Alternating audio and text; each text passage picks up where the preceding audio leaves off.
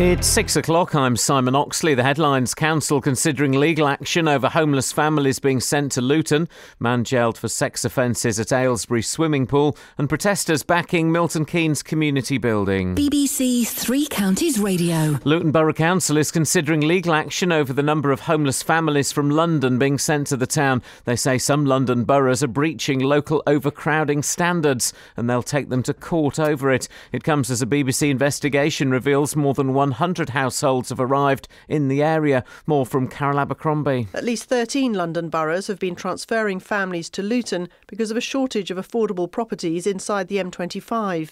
Luton says the numbers are putting pressure on already stretched local services.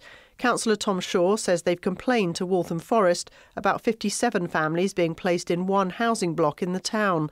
Waltham Forest said it's offering support to the families. A Luton man who sexually assaulted teenage girls at a public swimming pool in Aylesbury has been jailed. Anthony Crawford from Blenheim Crescent was given a 30 month sentence and placed on the sex offenders register indefinitely. Jessica Cooper reports. The 40 year old sexually assaulted two teenage girls in the changing area at Aquavale swimming pool in February. He was arrested in April, days after another offence, when he'd looked under a changing room cubicle at a 19 year old woman getting changed. Everyone Active, which runs the pool, says it has an extensive child safeguarding policy and staff undergo safeguarding training. The Home Secretary, Theresa May, is to call on the police to do more to increase the ethnic diversity of their workforce. She will tell the National Black Police Association that none of the 43 forces are representative of the communities they serve. Relatives of the 10 people who died in Glasgow two years ago when a police helicopter crashed onto a bar say the final report into the tragedy leaves many questions unanswered. Air accident investigators have briefed the families in advance of official publication of their report tomorrow. Protesters gathered outside Milton Keynes Council last night with a 4,000 strong petition handed to councillors in support of community groups staying at the Buszy, the former bus station building. Make a Difference, which runs community services there, say they're being forced to leave after losing income from the adjacent car park. It's due to be discussed at next month's full council meeting. The new Bond movie, Spectre, filmed at Pinewood in Buckinghamshire, was screened for journalists in London last night ahead of its official release on Monday. There were mixed reviews. Boyd Hilton was one of the journalists invited. I thought it really worked at delivering what you want from a Bond film, really, all the different elements, you know, car chases and spectacular set pieces and the kind of interaction he has with women, you know, and cars and gadgets, all of that stuff, you know. It just feels like a film made by Bond fans for Bond fans. In sport, England's cricketers start the second test against Pakistan in Dubai this morning. Play starts at 7 o'clock our time. And the weather, a cloudy start with some rain, but improving. Sunny spells this afternoon, a maximum temperature 14 degrees Celsius. And you can get the latest news and sport online at bbc.co.uk slash three counties.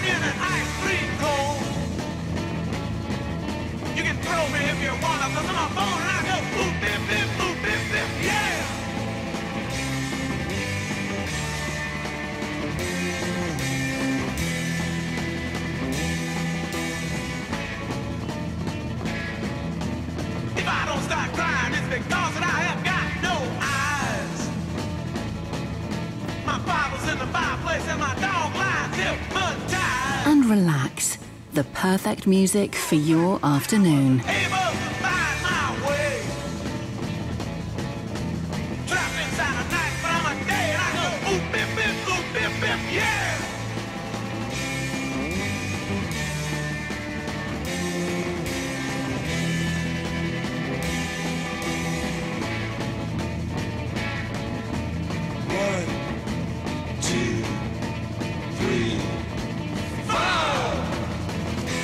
Every song has a memory.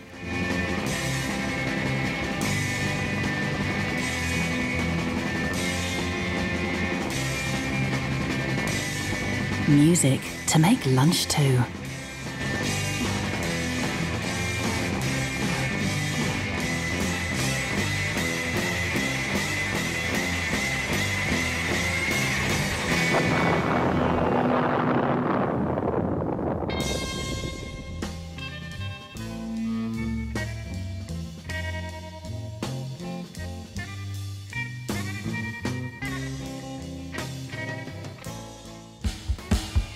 FM, AM, online, and digital radio. This is David Prever on BBC Three Counties Radio.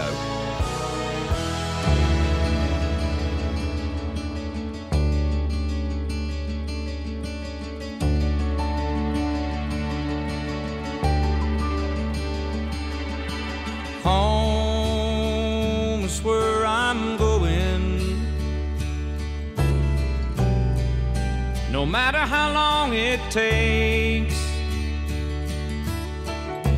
And I've been living high and free, Lord. It's time for me to try another way.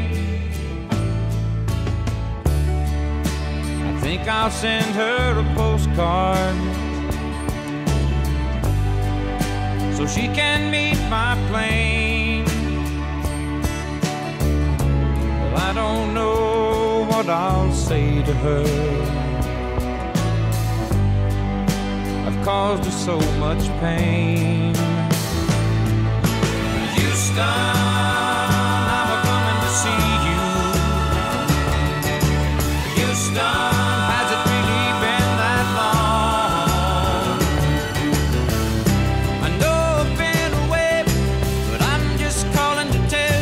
I'm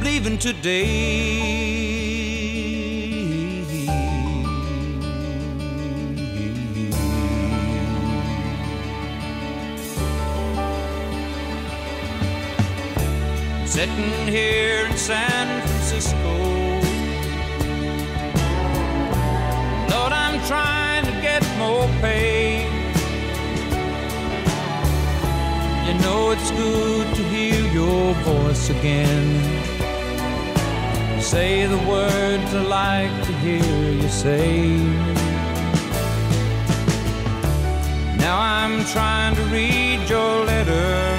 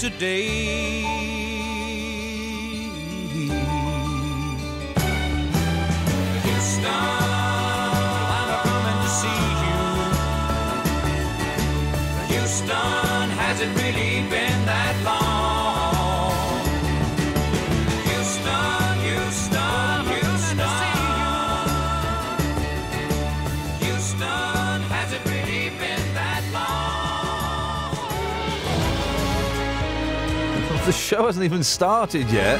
We've already blown your minds with Arthur Lee and Love. And a little bit of Glen Campbell. Oh, Glen's not very well. He's. Uh, mm, uh,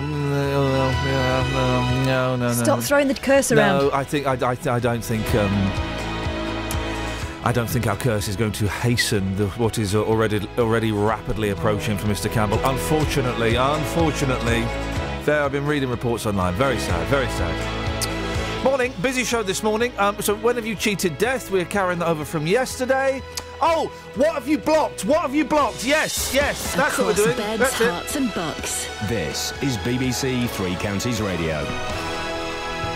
Let me do this. Let me do this, and then we'll crack on with what have you blocked. So someone, I think it was Susie on Twitter, came up with this one. It's a corker. But before that, Luton Borough Council is considering legal action against a number of London authorities sending their homeless to the town. It comes as a BBC investigation reveals more than 100 families have been moved to Luton from the capital. Well, our reporter Matt Precey has been uh, investigating this, and he joins me now. Morning, Matt. What's going on? Hello, Iain. Well, we lodged a, series of Freedom of Information Act requests to at least 30 and at least 13 London boroughs have been transferring families to temporary or permanent accommodation to Luton because they're running out of affordable properties that they can procure. Uh, they've all they're seeing rising demand because of the increasing numbers of people presenting themselves as homeless, and that's being blamed on rising rent, rents within the capital and in many cases changes to the welfare system.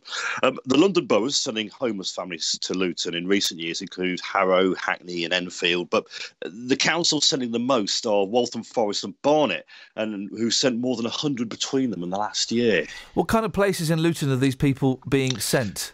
So they're, they're being sent all over, Iain. Uh, the London boroughs usually use letting agencies who will then source suitable properties across Luton. Uh, but there's one converted office block in the Cardiff Road near the town centre where around 57 households have been sent by Waltham Forest. Now, this comprises mainly of one bedroom flats with a few larger flats, and it was recently converted and, uh, and it's been decorated to a good standard. Uh, we went along and we found that it's almost entirely filled with families from places like Walthamstow and Leyton. Um, we met Nicola, who has four young children, and she shares a one bedroom flat with them. Uh, the two eldest share a double bed, uh, the other two are in cots, and Nicola sleeps in a sofa bed. Uh, she was made homeless when her landlady died, and she arrived in Luton from Leyton on June the 12th. Well, of course, it's not nice at all because, like, I have none of my family and friends around me. Like, this place is unknown to me. I don't know the environment well at all. I think it's ridiculous. I think like they can't just move people out of their hometown. What is Luton Borough Council saying about this? Uh, they're angry at the situation because it's adding pressure to an already overheated rental market locally. They say Luton itself is in the grip of a housing crisis. Uh, they say these homeless families are arriving and they have to be provided with services at the expense of local council taxpayers. The London boroughs discharge their responsibility for the housing side of things, but Luton has to look ev- look after everything else, especially if these families have got you know complex needs. Uh, the children are sometimes presenting themselves at local schools in the town centre, which are already oversubscribed. So the council then has to find them places elsewhere uh, further afield and provide the transport. I mean, at Cardiff Road, I saw taxis and a minibus picking kids up to take them to school. Uh, Nicola, who we just heard from now, has to take all her children uh, and walk 35 minutes to a school four times a day. I mean, I accompanied her, and it's a difficult walk, which she does in all weathers, having to cross lots of roads with a double buggy uh, and two young children walking beside her. And it was pouring with rain when, when I walked with her. Um, now, well, that's being a parent. That's being a parent, though, isn't it? You know, we, we, we, parents have to walk long distances to school sometimes. I mean, it's not ideal, Absolutely, but, but I, I tell you what, Iain, she Nicola was working was walking 10 minutes uh, to school in her previous uh, yeah. address in, in Leyton. And think about it, you know, she's got twins under the age yeah, of yeah, one. She's got a five year old and she's got a four year old. And, I, you know, I walked with her and she, you know, it, it, it, was, a, it was a pretty long distance to, to walk with, you know, four kids under the oh, age of five. tricky, but that's, but that's, that's being a parent. Yep, I, I, guess so. I guess so. But it, it, it, was pretty tough for her. I mean, also bear in mind that she is living in a one bedroom flat with oh, four yeah, children. Yeah, yeah and um, so it, it's pretty tough for her. I mean, I, I, mean, the portfolio for housing in Luton, uh, uh, Luton Council, Tom Shaw, he's calling on the London boroughs to stop sending their homeless to the town, and he says he'll go to the courts. Uh, one way they'll do it is by seeking to prosecute London boroughs if they're breaching the local rules on overcrowding. Our only option now is we will not hesitate when we find a London borough statutory overcrowding by our rules taking action against him in court. And I think that's the only way what's going to stop it. Uh, what's Waltham Forest's response? Well, they're not putting anybody up for interview, but they emailed a statement uh, from their Labour cabinet member for housing, Khevyn Limbajee. Uh, he told us that rocketing prices in the private rented sector, government cuts and benefit caps, and other changes to the welfare system, and the lack of housing availability has resulted in their residents being priced out of the market, uh, and the number of households in the borough rising rapidly. Uh, the number of households in temporary accommodation in Waltham Forest currently stands at over 2,000. He said they are notifying Luton Borough Council ahead of families being offered temporary accommodation there, uh, and they're offering additional support to the families. Uh, what's interesting is that some of the London councils aren't telling Luton they're sending families, uh, as they're required to do so oh. by law, the 96 Housing Act, uh, which means LBC don't really know the full extent of the problem. Um, okay, Matt, uh, thank you very much for that. Uh, later on, we'll be speaking to Tom Shaw, who's head of housing in Luton, and some of the people living in these flats. Travel news for beds, cards, and Bucks. BBC Three Counties Radio It's quiet so far this morning. On the M1, though, there's roadworks in both directions between junction 12 for Flitwick and 11 for Dunstable. It's got very busy there yesterday, so it's expected to be busy again. And also, um, it could be very busy on the North Orbital Road in St Albans. There's lane closed there in each direction between the Park Street roundabout and the London Colney roundabout, but it's quiet so far this morning. On the A40 in West Wycombe, there's roadworks at the junction for Old Oxford Road, so expect queues there. And also on Beaconsfield Road in Farnham Common, there's temporary traffic lights at Barn Close. Come on, I used to live in Farnham Common. I used to live in Farnham Common. Whoa! I used to live in Farnham. Between the ages of uh, 11 and about, no, let's say 19 for um, legal reasons, I used to live in Farnham Common. I used to live at number three Forge Drive, Sammy. You can sp- tell us the Farnham Oh. Common bit again. We never got mentioned on the radio. Okay, tell okay, us again. okay. Go, go, go, go, go. Okay, go. in Farnham Common, Beaconsfield Road, there's some temporary traffic lights at the junction for Barn Close. So they don't know- could cause delays through. I know, I'm looking for I don't know Forge Road Barn now. Close. Forge Drive is what you want. Forge, Forge Drive. Drive. It might be just. Find it. Well, I can Anyway, see the we should- Drifters RFC. The, the drifters. quiet, no, the there's no traffic there drifters are from America, Sammy. I think. I think you've. Uh, I think you may have got this wrong. Anyway, excellent. Thank you very much indeed. Farnham Common, Catherine, on the radio. I don't even know where that is. It's on the very cusp of Buckinghamshire. Some may say Berkshire, not I, not I. 6.16, it's uh, yes, Thursday, the 22nd of October. I'm Iain Lee. These are your headlines on BBC Three Counties Radio. Luton Borough Council is considering legal action over the number of homeless families from London being sent to the town. A Luton man who sexually assaulted teenage girls at a public swimming uh, pool in Aylesbury has been jailed. And protesters gathered outside Milton Keynes Council last night with a 4,000 strong petition handed over in support of community groups staying at the Buszy, the former bus station building. Every weekday from 3. It's not just about what we bring you. Starting off on the M25, it's particularly heavy moving anti-clockwise. It's also about what you bring us. In the end, I could only eat off my ironing board. Your stories. Every room in the house was just, I was climbing over mountains of rubbish. Your humour. There's a reason why you earn the big bucks, you see. That sort of insightful comment is exactly right. Your opinions. Well, the culture's got to change because the police can't do it, and the, uh, the traffic wardens are so busy. So the culture has to change. I think parents do change into uh, different human beings when they are picking their kids up. Roberto Perrone. And everyone across beds, Herts, and bucks. Weekdays from 3 on BBC Three Counties Radio. Floating in the river with a saturated liver, and I wish I could forgive her, but I do believe she meant it when she told me to forget it, and I bet she will forget it when they find me in the morning, wet and drowned, and the wood gets drowned. I'm going down. I'm going down.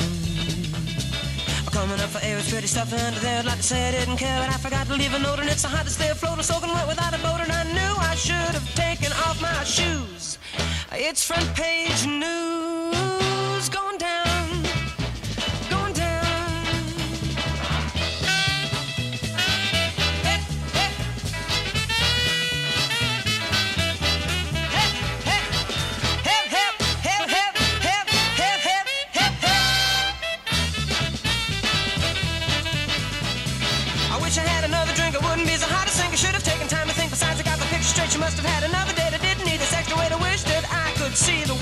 Shaw.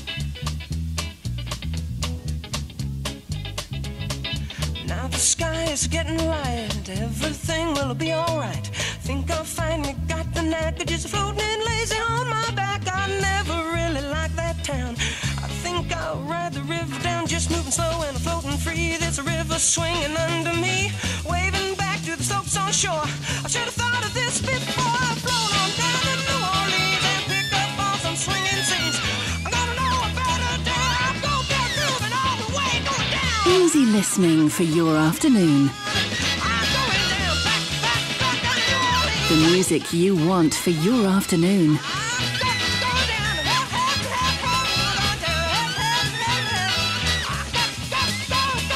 One of them came up against me, I couldn't touch it. I was shocked.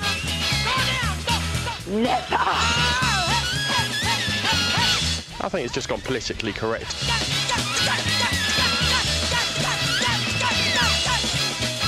Tasty. Morning, guys. Morning.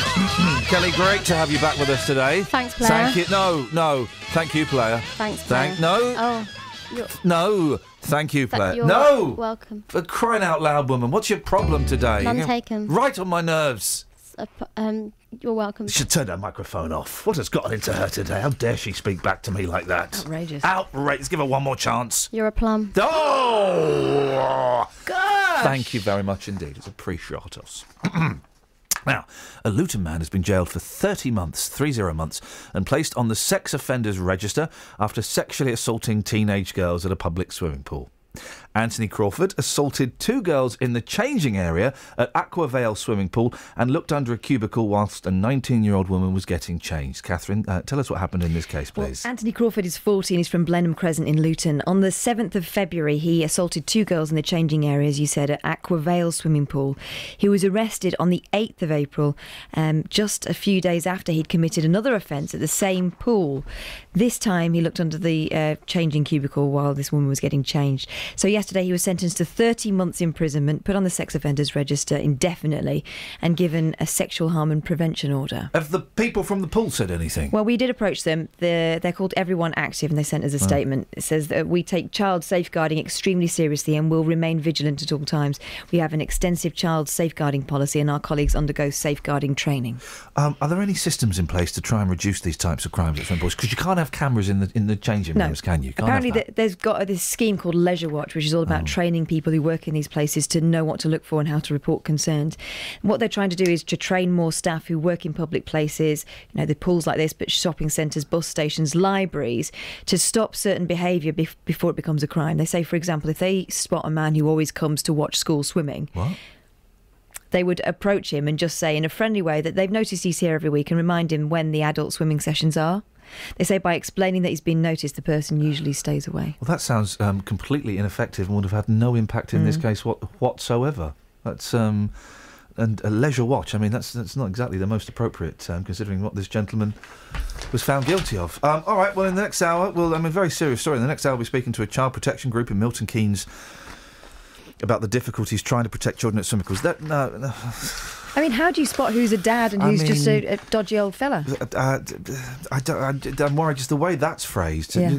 About the difficulties trying to protect children at swimming pool, swimming pools. That, that just sounds like we're we're stirring it a little bit. Mm. And, we, and yeah, this bloke's a dodge pot, and um, there are a few dodge pots out there, but generally kids are safe at swimming pools. Well, let's see what they have to say. I'm worried that we're we're stirring the pot thicker than it need be. This is Iain Lee. On BBC Three Counties Radio. So yesterday, normally I uh, these microphones are utter pony. Normally I argue with um, idiots on Twitter. Yes, I was just blocking them, blocking, blocking, blocking. Wonderful. The uh, the sense of relief that it gave me was awesomeness. Um, and then um, Susie on Twitter, and it's very rarely I credit somebody, but you know what? I'm I'm feeling kind today. Said uh, tomorrow's phone in. What have you blocked? Beautiful. Did she say that before you blocked her? Um, yeah, she, she, I'm going. I'm going to block her now.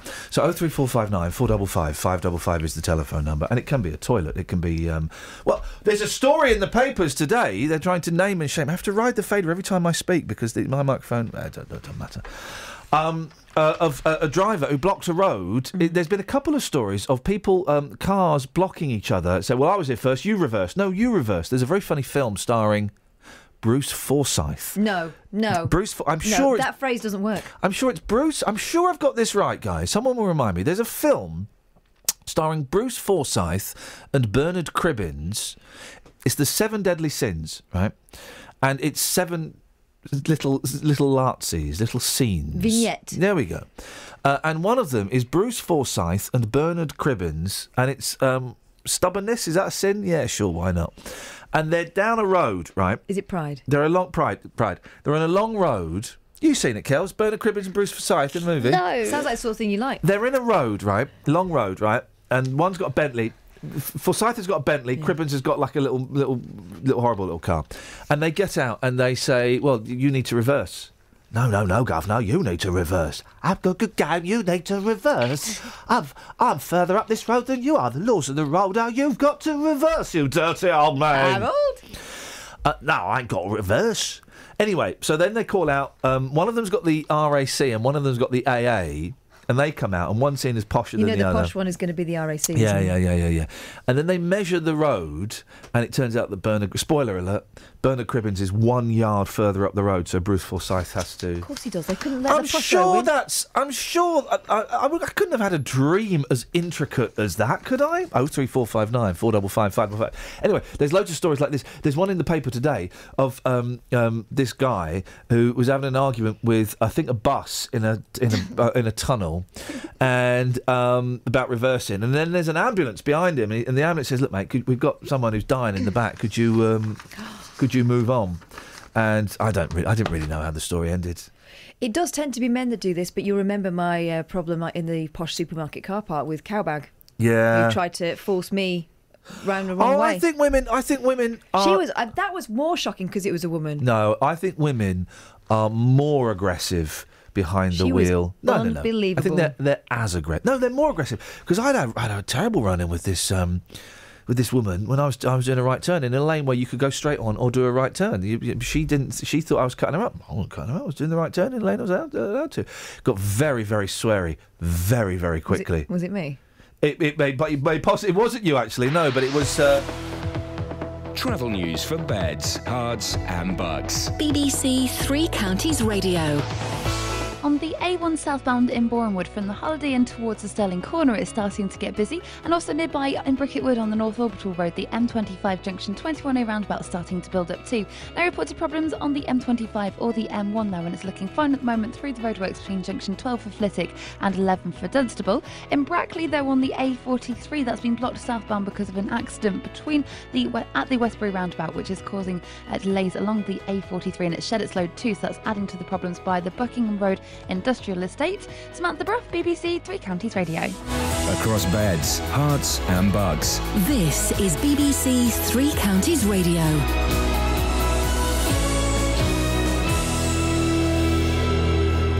It's 6:30. I'm Simon Oxley. Luton Borough Council is considering legal action over the number of homeless families from London being sent to the town. A Luton man who sexually assaulted teenage girls at a public swimming pool in Aylesbury has been jailed. The Home Secretary Theresa May is to call on the police to do more to increase the ethnic diversity of their workforce. And protesters gathered outside Milton Keynes Council last night with a 4,000 strong petition handed to councillors in support of community groups staying at the Buszy, the former bus station building. Three Counties Sports. BBC Three Counties Radio. England's cricketers start the second test against Pakistan in Dubai this morning. Play starts at 7 o'clock our time. England will check on the fitness of all rounder Ben Stokes.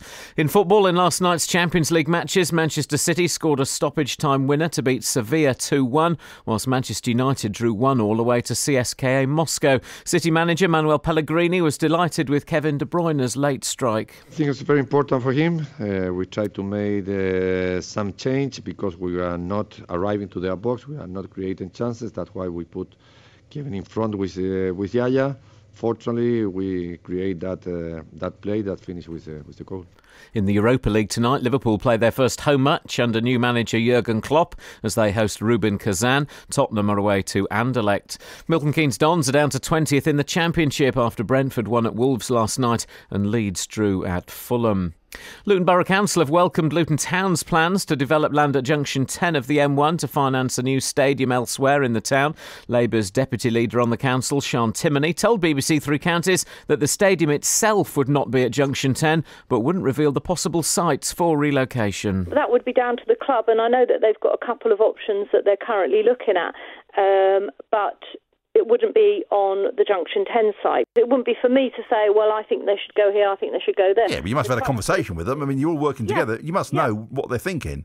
Yeah, I do. I, I know that they're looking at various sites, and it wouldn't be right of me to name them. And in boxing, Hatfield's Billy Joe Saunders appears at a London press conference today with Ireland's Andy Lee ahead of their world middleweight title fight in Manchester in December.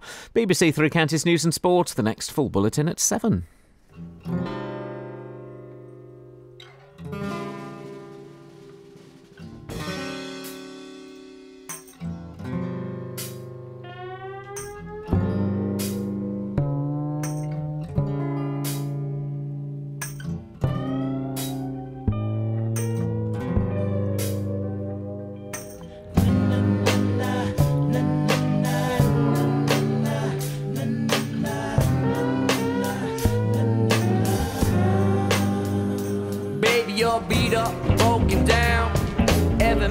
Your name in this whole damn town. And every bar, they know you drink. Or should I think? I turn around and look, and your gaze do the wink. I thought I'd feel happy with a woman like you, but you walked on my pride and my manhood too. I don't know too much, but one thing I know, a man stuck on you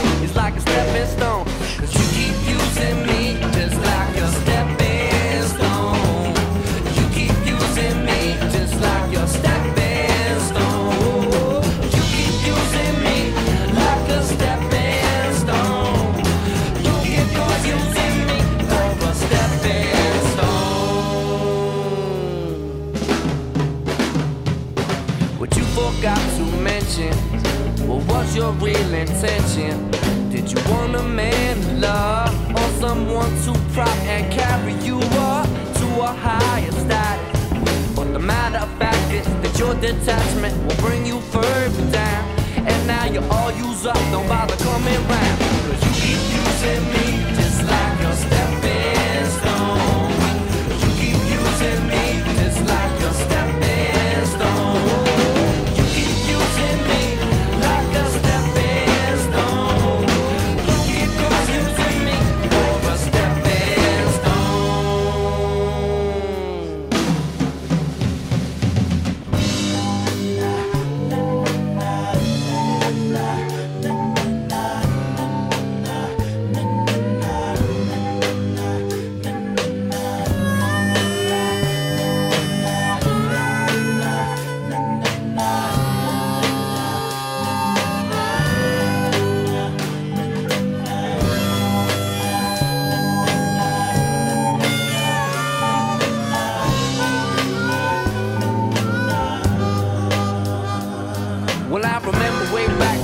put me through. I keep thinking to myself, what's wrong with you? Ain't it enough to have a man for a lover and a friend? Tear him up and leave when his money spent. Well, you just like the lotto sitting in a dance. You take the strongest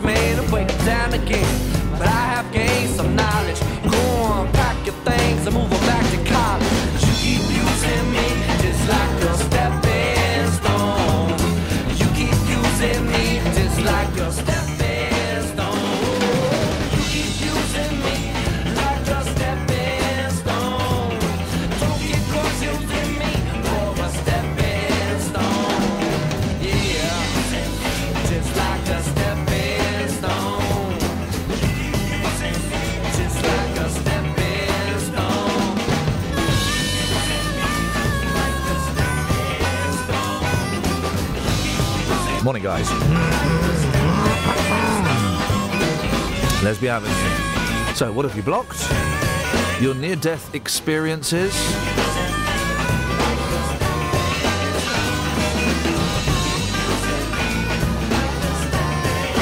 Don't feel, don't feel the show is um, kind of. Um, it's not. It's not kind of. You know It's not lifted It's off not yet. lifted off yet. It's we're kind of bumping along the ground, and I can see we we're on that um, uh, runway in Hong Kong. That's um, hang on.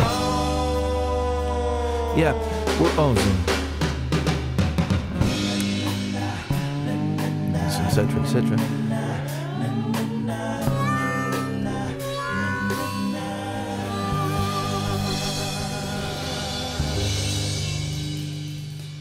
Here we go. Pocket instruments. Yes. The harmonica fits in a pocket, nice and easy. stylophone. The stylophone. Um, i- he didn't invent it, but he promoted it, so we can still. Okay, uh, which um, um, which classic hit? I'm going to say top ten because I don't know if it was a number one or not. I think it was. Which I think I told you this the other day, Yeah. didn't I? Oh, let's see if Kelly remembers. Kelly. Hang on. Uh, sorry. Yeah. Hello. Hello. Which classic hit features a stylophone? A stylophone. Is it the Who? Carry on. Okay. Is it the King? Well, you you you, you said the Who. You're gonna Beach no Monkeys? No. Is it the Beach Monkeys? No, no, no. It's, it's I think it's this one. Hang on. Boy- Hang on a minute. I think it's this guy. Hang Ba- on. it's Bowie, David Bowie. Did, yeah, are you, David okay, Bowie. Catherine's mou- uh, mouthing it to you. Okay, Catherine's mouthing David Bowie. Right. No, she's not. Um, here we go. Let's let's get to the. Um... this Here, one? here, listen, listen. That's that's a stylophone.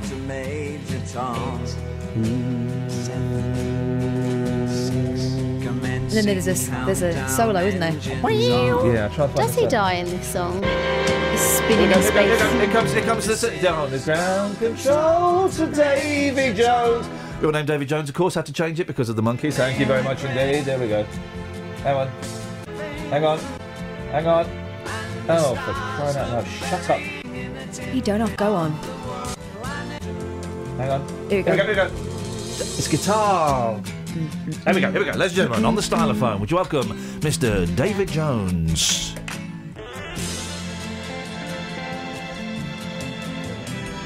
He set, set it to vibrato.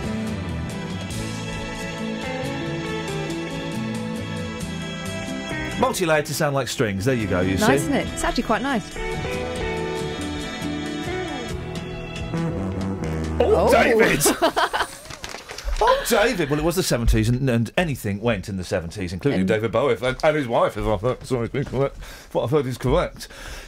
Anyway, so um, uh, pocket instruments. We've got the stylophone. We've got the harmonica. We've got the. Oh, if you had a big pocket, you know the Maharishi trousers, you Mm. could fit in one of those. Um, Piccolo. No, no, well, piccolo. Um, Penny whistle. No, the key, the harmon, the keyboard ones. It's got keyboard the- and you're blowing it. Ooh. Oh, what was that called? A symphonium. A, no, that's a bit. You won't fit that in a pocket, blimey. Um, Harmonium. harmonium. Was it a harmonium? What's the thing called, Mark? It's got a keyboard on it, but you blow into it. Uh, it's too early for that, Iain. Okay, well, never too early to. Uh, we'll end up there. What you got for us, Mark? Uh, uh, things you've blocked up. Well, my dad technically did it. He blocked my nose up with a uh, pea. Oh, Oh. Dad, that is and th- that that's actual abuse. You could take him to the European Court of Human Rights and get thousands. Uh, well, I was basically, I wouldn't eat my dinner. So uh, he took one of the peas off the plate, put me in a headlock, and pushed the pea up my nose. Interesting And technique. A year, and a year and a half later, I was in the garden on my motorbike, and uh, what do you call it, sneezed, and I had a blocked nostril for a year and a half, sneezed, and the pea come out. What? Right, hang on a second. Yeah. How old were you when he shoved a pea up your nose? About eight years old. Right, so that means at nine and a half you had a motorbike. Yeah, yeah, yeah.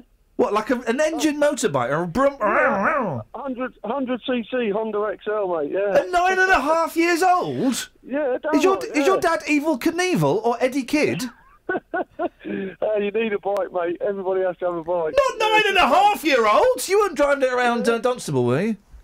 No, no, three and a half acres of land he had. So Oh, Just beautiful. round around That was all right. Yeah, Catherine, you, you've used some, uh, you've employed some unusual parenting techniques, shoving food up your daughter's noses to make them eat. Not one I've tried before. I've removed beads from uh, my daughter's Yeah. nose. She said she was just sniffing it to see what it smelt like. The, that, the, the relief um, when you came, uh, you, uh, you know, the relief when it came out of your nose must have been incredible. Yeah, because I had a horrible taste in my mouth, obviously, for a year and a half, obviously, because my nose was blocked. I kept saying to him, there's something wrong here because it's stuck. No, no, no, you're all right. And he still denies it to this day. I still tell him he still won't have it. Do you know what I mean? 'Cause Did none of you? Did you not think? Uh, uh, like the, the two days after, yeah, you got a mouldy pea in your nose, and you, did you not think? Um, I got It was hard when it come out. Oh, I bet it was. Yeah, you know when it goes up, you know, like when you leave peas and they shrivel up. Yeah. what- that's when they come out. He- he- uh, let me tell you one thing, other thing he did to me. He hung a dead pheasant by my school tie up on my lampshade. Told, and then when I come home from school, he said, "Oh, there's something for you in your bedroom." I run in, run down the hallway, open the bedroom door, 'cause my bedroom was downstairs, and there's a dead pheasant hanging off the light. And how did that make you feel as a person? Is your dad Yeah, a cat? well, it's- what's he? What's he doing? Bringing you dead birds? Oh, because he hit him driving home in the car, you know. Yeah, that'll teach him. Mark, you've, you've, you've made us all feel very blessed that um, whatever we went through in our childhood, it was not as bad But as he that. did have a motorbike. Thank you, Mark. Yeah, exactly. The Lord giveth. Oh three four five nine four double five five double Go on. five. Phil says the car sketch was Ronnie Barker and Corbett. No, no, no, no, no, no, no. That was when I. Now you've reminded me. They did that sketch on. I guess it was that was the week that was, or maybe at last the 1948 show. This was in the, this was in a movie with Bruce Forsyth. And Ronnie Cor- uh, uh, uh, uh, uh, Bernard Cribbins, right? Said Fred. Right. So uh, we were talking about near-death experiences Mm. yesterday. Have you ever cheated death? We sent Dealey out on the streets. We didn't have a chance to play it yesterday. Well, this is what he came up with.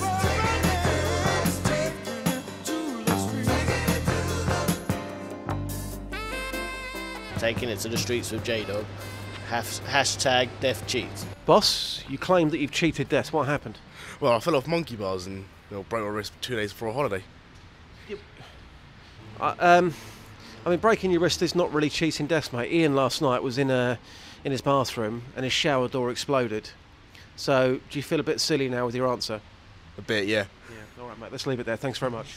Hi. Hello. Have you ever cheated death? Um, no. Madam, you've had a near-death experience. You've cheated death. What happened? I had a car accident. Nearly died. I had major head injury in that. So, how long were you in hospital for? Months. It's about three months in total. So, when you woke up in the hospital, tell us what happened then, because you must have thought, "Where the hell am I? What's going on?" I didn't remember anything about the accident at all. Not a single thing. Uh, literally three months of my life had just disappeared.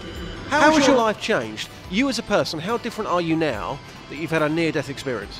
I don't, think I'm the same person at all. For a few years afterwards, I was nervous about getting in a car, and it was, you know, I just didn't feel the same again afterwards. But You look healthy now, anyway. Yeah, I wish. You look seriously, you look very healthy. I'll leave you to it. Thanks so much. Thank you. Wowzers. Wowzers. I mean, oh, oh gosh. yeah. I've cheated death. Oh, yeah, there we go. this is the start. okay. A melodica. Ah, yeah. Okay, here's my story. Yeah, okay. Walking along the side of the road in Nottingham, where I was at university, with a mate of mine. We're messing about, chatting and laughing and stuff, the way you do when you're a teenager. Don't so much when you're in your 20s and 30s. All of a sudden, he thinks it's hilarious to push me into this wall. Just as a car came sweeping off the road and ploughed right into a tree next to us where we would have been if we hadn't been messing about. That, my friends, is cheating death. Yeah, as predicted, as disappointing as I know it would be. That's not dis- You've been bigging that up for 22 hours. we went for breakfast after the show, the four of us, and she, you could tell us. You, you, no, I'll tell you tomorrow. Go on, tell us. I bet it's rubbish. No, I'll tell you tomorrow. It was rubbish. He said, I'll ask you twice more and you'll tell me. And I didn't. Um, are we allowed to call it the Jews well, harp anymore? I was going to suggest that, but I don't think we are allowed to call it that Well, I'm go- anymore, even the- though everyone knows what it is. The jewel harp. I've googled Jews harp to see if it's uh, if it's offensive. I don't think it is. I don't think. Why was it called that, though? Um, the Jews harp, also known as the jaw harp, mouth harp, Ozark harp, or trump. A what? Um, um, you put it in your mouth and twang it, don't you? Uh, uh, no, because because because um, um, um, Jews played it. That's there we go. So it's it's, it's perfectly acceptable, I believe, to call it the Jews up. Okay, that's another one. Yeah, you go. But it's, it's to do with you have your mouth open. Ah, oh. What famous? Here we go, Kelly. What famous? Hang on. I'm not going to hang on. Sorry, I was talking to Justin. Again. What famous rock song starts with the Jews harp? It's a very, very famous rock song, uh, and it starts. It's it's by one of the biggest rock bands of all time, and it starts with. Well, it starts with. Bow, bow. Is it that? Well, I don't know what that is. Bow, bow. That. What's that? Bow, Just say the name. Save time and just say the name of the song. Walk on the wild side. No, that's a bass. Dong, dong, They might be twanging underneath it. You can't hear it. Dong, dong, dong, dong. The only song we're allowed to play on the BBC that's about. Yeah, repeatedly. Uh, I'll tell you what, I'll reveal it after we get this word from our sponsors. Travel news for beds, cards, and bugs. BBC Three Counties Radio. Busy in Hemel Hempstead on the A41 southbound from the Hemel Hempstead turnoff towards the M25 junction 20 for Kings Langley. It's reported to be unusually busy for this time of morning. On the A1 southbound, there are queues from the Holiday Inn towards the Stirling Corner, and in St Albans on the North Orbital Road, there are roadworks between the Park Street roundabout and the London Colney roundabout with a lane closed each way. So expect it to get busy there later on this morning. A bit further away on the A43 southbound in Brackley, the Westbury roundabout has been closed because of an accident and a lorry shed its load of timber. The breath, BBC Three Counties Radio. Thank you, Sammy. 646. These are your headlines on BBC Three Counties Radio. Luton Borough Council is considering legal action over the number of homeless families from London being sent to the town. A Luton man who sexually assaulted teenage girls at a public school in Aylesbury has been jailed, and protesters gathered outside Milton Keynes Council last night with a 4,000 strong petition handed over in support of community groups staying at the Buszy. Beds, Herts, and bucks weather. BBC Three Counties Radio. Hello, a very good morning to you. Well, today's going to be a nicer day than we saw yesterday. It's a fairly grey but a mild start, so really quite dull this morning. Lots of thick cloud around, and we may well see a few outbreaks of light patchy rain on and off through the course of the rush hour and uh, possibly into the late morning as well. And then it will clear to leave us with a dry, bright afternoon with some spells of sunshine developing as well. So, not turning into a bad day at all for this time of year. There's also a fairly brisk northwesterly wind. We're looking at top afternoon temperatures of around 13 or 14 degrees. It's not actually much different to the temperatures that we've got at the moment, to be honest. Um, overnight tonight, it's going to be mild, it will be dry, lots of thick cloud around, um, the cloud thickening once more, lows of around 9 or 10 degrees. And then into tomorrow, a rather dull grey day. We might just see a few spots of rain from the thickness of the cloud, but otherwise it will stay dry. The weekend's a bit more interesting. Uh, on Saturday afternoon, we're going to get some outbreaks of rain, some of it quite heavy, quite a chilly night on Saturday into Sunday, and then Sunday dry and bright, the nicer day of the weekend with some sunshine around. And don't forget that the clocks go back on Saturday night, so it's an extra hour in bed. Nice. That's the forecast. Thank you, Elizabeth! Three Counties Sport. This Saturday we'll bring you another four live games.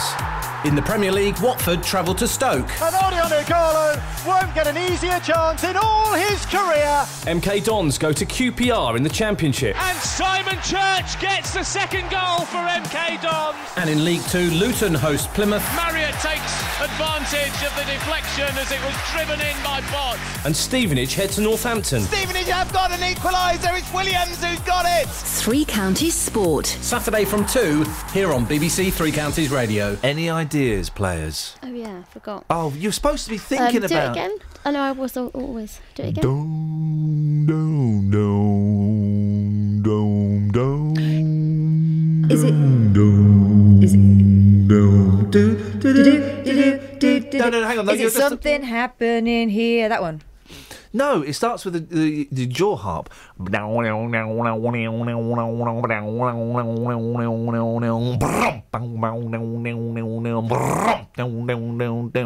it by? Then it goes into the vocals. I was doing uh, jaws harp, drums, and guitar there. So talented. So ask, ask me that again. A one man mouth band. I, I'll. If I say who's it by, you're going to say yes. you.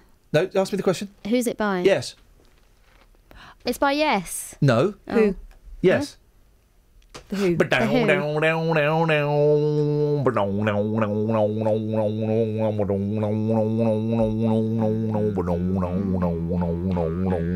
How are you doing that? Just your mouth.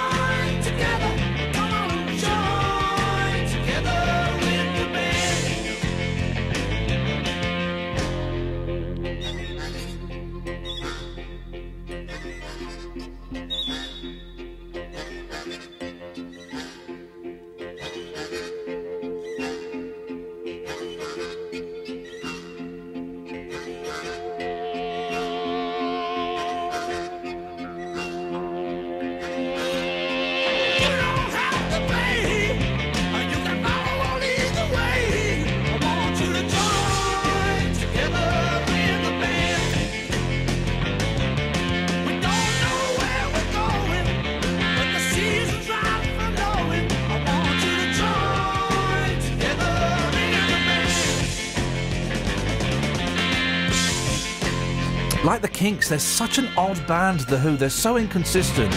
But some of their 70s singles, this and Relay. Relay's an odd, like an odd flop, but man.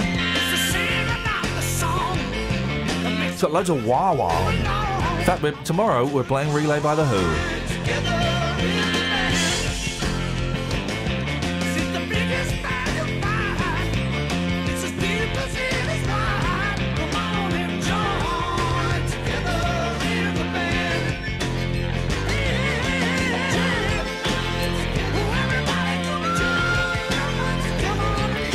This song though sounds like it's building to something. It never quite gets Yeah, there, that- doesn't that's, that's- a lot of their stuff does. I like the build though.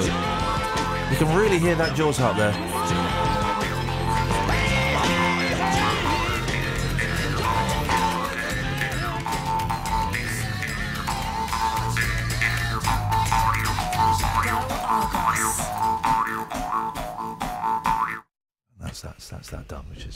Is it? Subliminal message in there as well. subliminal messaging there. I've got my eye on the ball. We've got 30 seconds, and then we're going to play this week's BBC introducing track. Have you got a story? Give us a story. Cat got drunk. Pet cat went on a seven-week booze bender in a neighbour's wine cellar and lived to tell cat bu- um, thing. lived to tell the tale. Al- Al Josha, the Turkish Well, Angora no, Moggy. it didn't live to tell the tale. It survived. I'm so. I'm so Go home, Al Josha, you're drunk. Got through three bottles of Riesling, lightweight, after smashing them open. Yeah, smashed it. Cat smashed it. just pop the cork in Cat with your smash finger. fever. Kelly Betts, this week's BBC introducing track. It's the um, sec- second from last week that we have to play this on the show as you're leaving.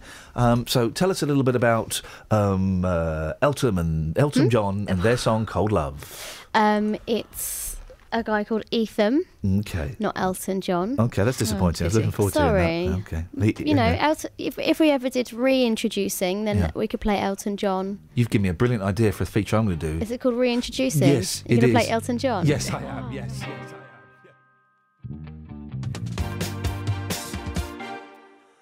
Oh, darling, it's been on my mind.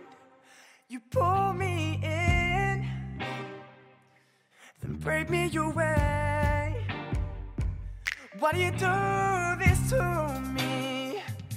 I couldn't give you no more. Full of bad intentions. This page is torn. Yeah. You keep me in my place at night. You keep me in a state of mind. How could I get by without you? Oh, this is cold love in its prime, and I wish this didn't feel so right. It's addictive. Try to reach you one more time. Your chill keeps me alive. Oh, this is cold love in its prime, and I wish this didn't feel so right. It's addictive. Try to reach you one more time. Oh, your chill keeps me alive. Oh, so alive. So alive. So alive. Yeah.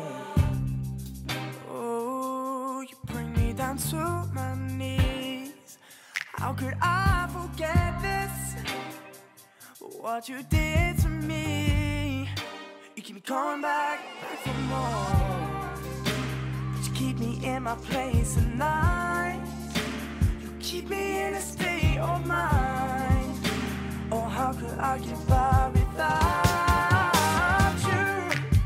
Oh, this is cold love in its prime, and I wish this didn't feel so right. It's addictive. Try to reach you one more time. Your chill keeps me alive.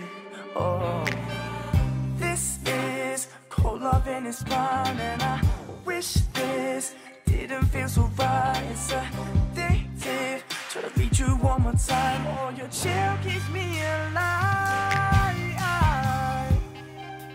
Oh, so alive. So alive. So alive.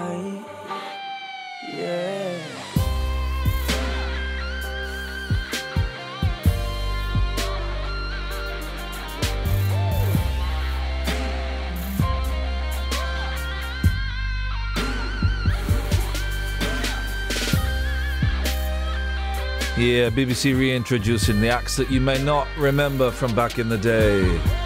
It's a new one from Elton John, big in the 70s, the 80s, got a little bit smaller in the 90s, got big again, and then became a dada. Respect to all the gay dads out there. If I wanted to buy that um, pop record, uh, Kelly Betts, w- how do I do it? Um, EltonJohn.com. Thank you very much indeed. Travel news for beds, cards, and bugs. BBC Three Counties Radio. On the M25 clockwise, there's been an accident at junction 7 for Maple Cross, between there and junction 19 for Watford, but it's been put on the hard shoulder, so it's there are queues, but it's very slow. And the A41 southbound from Hemel Hempstead at the Two Waters Road towards the M25 junction 20 for Kings Langley is busier than usual so at the moment. And on the North Orbital Road at the M25 junction 21A roundabout, that's also looking very busy. And the A40 London Road, a bit further out in Wheatley, has been blocked eastbound because of an accident at Wheatley Road. Also, the A43 southbound in Brackley, a lorry set its load of timber at the Westbury roundabout, so that's causing delay southbound by the Buckingham Road Industrial Estate. Samantha Bruff, BBC Three Counties Radio. Thank you very much, Sammy. Excellent stuff as always. So, busy show coming up. Got a 10 year old, it's his birthday. Happy birthday, Wilson. He's going to come in and produce an hour of the show. 8.30, we've got Shoop Shoop Snagga Bagga Wally Wally Wang Dang coming on the show. That was close. And uh, what have you blocked? Local and vocal across beds, Herts, and bucks. This is BBC Three Counties Radio.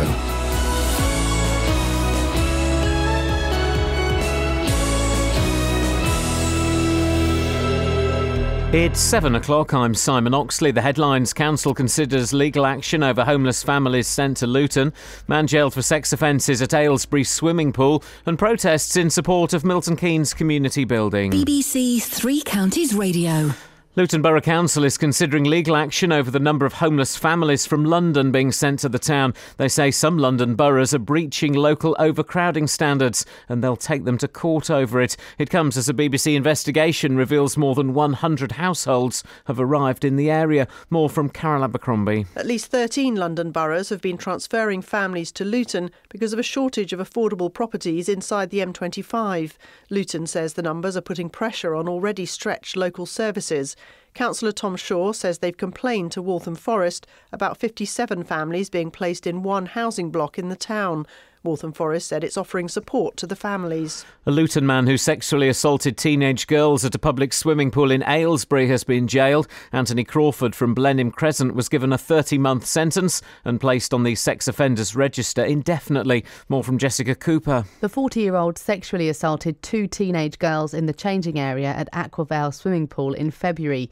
He was arrested in April, days after another offence, when he'd looked under a changing room cubicle at a 19 year old woman getting changed.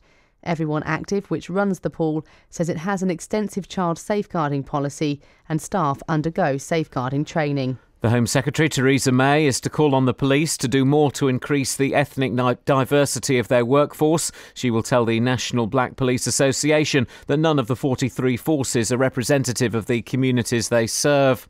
Protesters gathered outside Milton Keynes Council last night with a 4,000 strong petition handed to councillors in support of community groups staying at the Buszy, the former bus station building. Make a Difference, which runs community services there, say they're being forced to leave after losing income from the adjacent car park. It's due to be discussed at next month's full council meeting. The new Bond movie, Spectre, filmed at Pinewood in Buckinghamshire, was screened for journalists in London last night. Ahead of its official release on Monday, there were mixed reviews. Boyd Hilton was one of the journalists invited. I felt it really worked at delivering what you want from a Bond film, really, all the different elements, you know, car chases and spectacular set pieces and the kind of interaction he has with women, you know, and cars and gadgets, all of that stuff, you know. It just feels like a film made by Bond fans for Bond fans. Great British Bake Off winner Nadiya Hussain from Luton is coming back to the town next month to switch on the Christmas lights. Nadiya says Lutonians were very supportive during the show and she's honoured to be coming back for the switch on on Saturday, November the 28th. In sport, England's cricketers are starting the second test against Pakistan in Dubai. England are unchanged after Ben Stokes was past fit. Pakistan have won the toss and are batting first. The weather a cloudy start with some rain but improving with sunny spells this afternoon, a maximum maximum temperature 14 degrees Celsius. And you can get the latest news and sport online at bbc.co.uk slash three counties.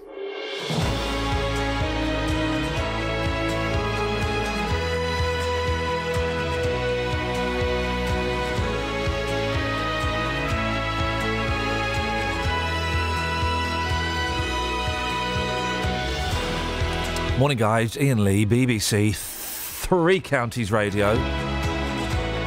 Busy show this morning. What have you blocked?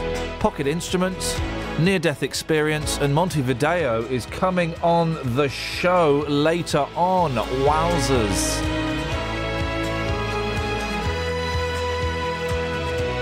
Oh three four five nine four double five five double five is the telephone number.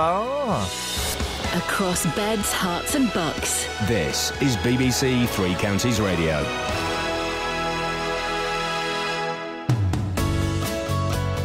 This is Iain Lee. On BBC Three Counties Radio. Uh, Luton Council says it's considering legal action against a number of London boroughs who've been dumping people they can't house in the town. More than 100 families have been relocated to Luton, which is dealing with its own housing problems. In the latest move, the Luton Borough of Waltham Forest has bought, uh, bought a block of flats on Cardiff Road, so it can move in around 57 families. Among them is Timothy Alexander, who joins me now. Morning, Timothy. Morning, Iain. Hi, hello. Yeah, whereabouts you, have you moved from? I moved from Walthamstow to Luton on since the 15th of September. Blimey, uh, that, that, that, that's quite a distance. How did that come about? Well, um, I was made homeless along with my wife and son. Yep, through to through an eviction. Yeah. Um, went to the council for support. Yep, and this is where they moved us to Luton. And how, how do you do you get a letter one day, Timothy, and you open it up and it says your your next place of residence will be in Luton? No, n- not at all, not at all, because I'm full time employed by um, TF Transport for London, so I work for the London Underground. Yeah. Um, it was just a matter of us being served with the eviction notice on one day, going to the council for help, and being put in Luton on the same day. Oh, on the same I day. mean- okay. Same day, yeah. Uh, I mean, and when they- wrong. It, don't get me wrong, Iain. I'm, I'm grateful for the fact that I have a roof over my head. Yeah. At the same time, it's still a catch-22 because the point of going to the council is asking for help because I'm actually in a bad situation. But I'm still in that situation of being moved so far out. Um. Yes. That that must be. Tr- where do you have to get to for work then? Well, I have to get to central London. Yeah, so I can work in any one of the yeah. That's a trek, isn't it? Stations. Yeah, that's a trek. This is it. Um, it, it must have been a shock for you and your family when uh, you know you imagine your local council is going to put you up, you know, within I don't know five mile radius or something, uh, uh, and, and then to be to be shifted out to Luton. Well, it's a bit of a shock. I mean, as I said before, I'm grateful that I do have a roof over my head, but at the, the, the same time, it's a cost. You know, now being moved, let's say, X amount of miles away from where I work. Yep. Yes, I am in cheaper rent. Yeah. But at the same time, now I have to drive to London every single day. I mean, there are people that commute all over the country to get to work, but they can afford it. Yeah, yeah. Even though, yep, I can't afford it. Hence the reason I'm, I went to the council. And who, do- who do you live with? You got we got wife and kids. What's what's the setup there, Timothy? Yeah, I've got a wife and um, a 17 month old son. Oh well, fantastic! Congratulations. I was going to ask how the kids getting on, but but you know, obviously, they're blissfully unaware of all the changes that are going on. Must be exciting actually for the Yeah. seventeen month old. Um, and how's your wife finding it? Well, she's away. She's she's finding it a bit tough being away from um, her network of family and friends that she did have within London. Um, she has a master's in business. She wants to get back into work as well, but with the cost of childcare, we're not able to actually put our son in childcare at this point, being so far away, and not having these people around us now is a bit hard. This was given her the opportunity to leave our son by someone so she can then go out and look for work. Yeah. So it's a catch 22 once again. Yes, we do have a roof over our head, but it is still hard. And do you know, Timothy, if there is any chance of you moving back to Walthamstow, or are you? Is, are you? This is it now. You're you're you're here. No, well, I have, I have no idea to be honest. Yeah. Because we have we haven't even been given um, a definitive answer to say whether or not yes we are going to help you or no we're not going to help you. Yeah. It's just been placed here, and our case is still under review. Well, Timothy, listen. Welcome to Luton. It means you get to listen to us every morning. That that, that there's some sunshine there, boss. That's quite right, yeah. Uh, and enjoy this. Enjoy the 17 months old, and um, and uh, I'm sure you'll have lots of fun. And um, I, I wish you the best of luck. I hope everything works out for you. All right, thank you very much. Thank you, mate. Bye bye. There we go. Oh three four five nine four double five five double five. Local and vocal across beds, Herts, and Bucks. This is Iain Lee. BBC Three Counties Radio.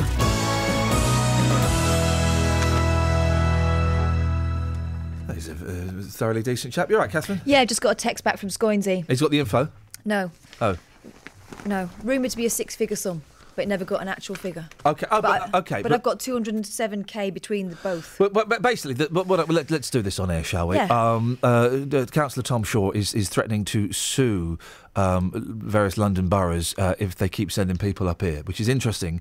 But uh, I'm just trying to rem- I'm trying to remember the specifics of a story that we did a few months ago. Where I have got. Uh, are you familiar more familiar with the story now? Yeah, this was this uh, the council. Do you remember Luton Borough Council um, tried to appeal against this move uh, in a planning battle with Central Bedfordshire? It was really complicated, so I Yeah. can understand if people uh, let it go over their heads. But um, they tried to overturn outline approval given by Central Bedfordshire Council to a de- development of 5,150 homes and more than 200,000 square metres of retail and industrial space near Houghton Regis. Right?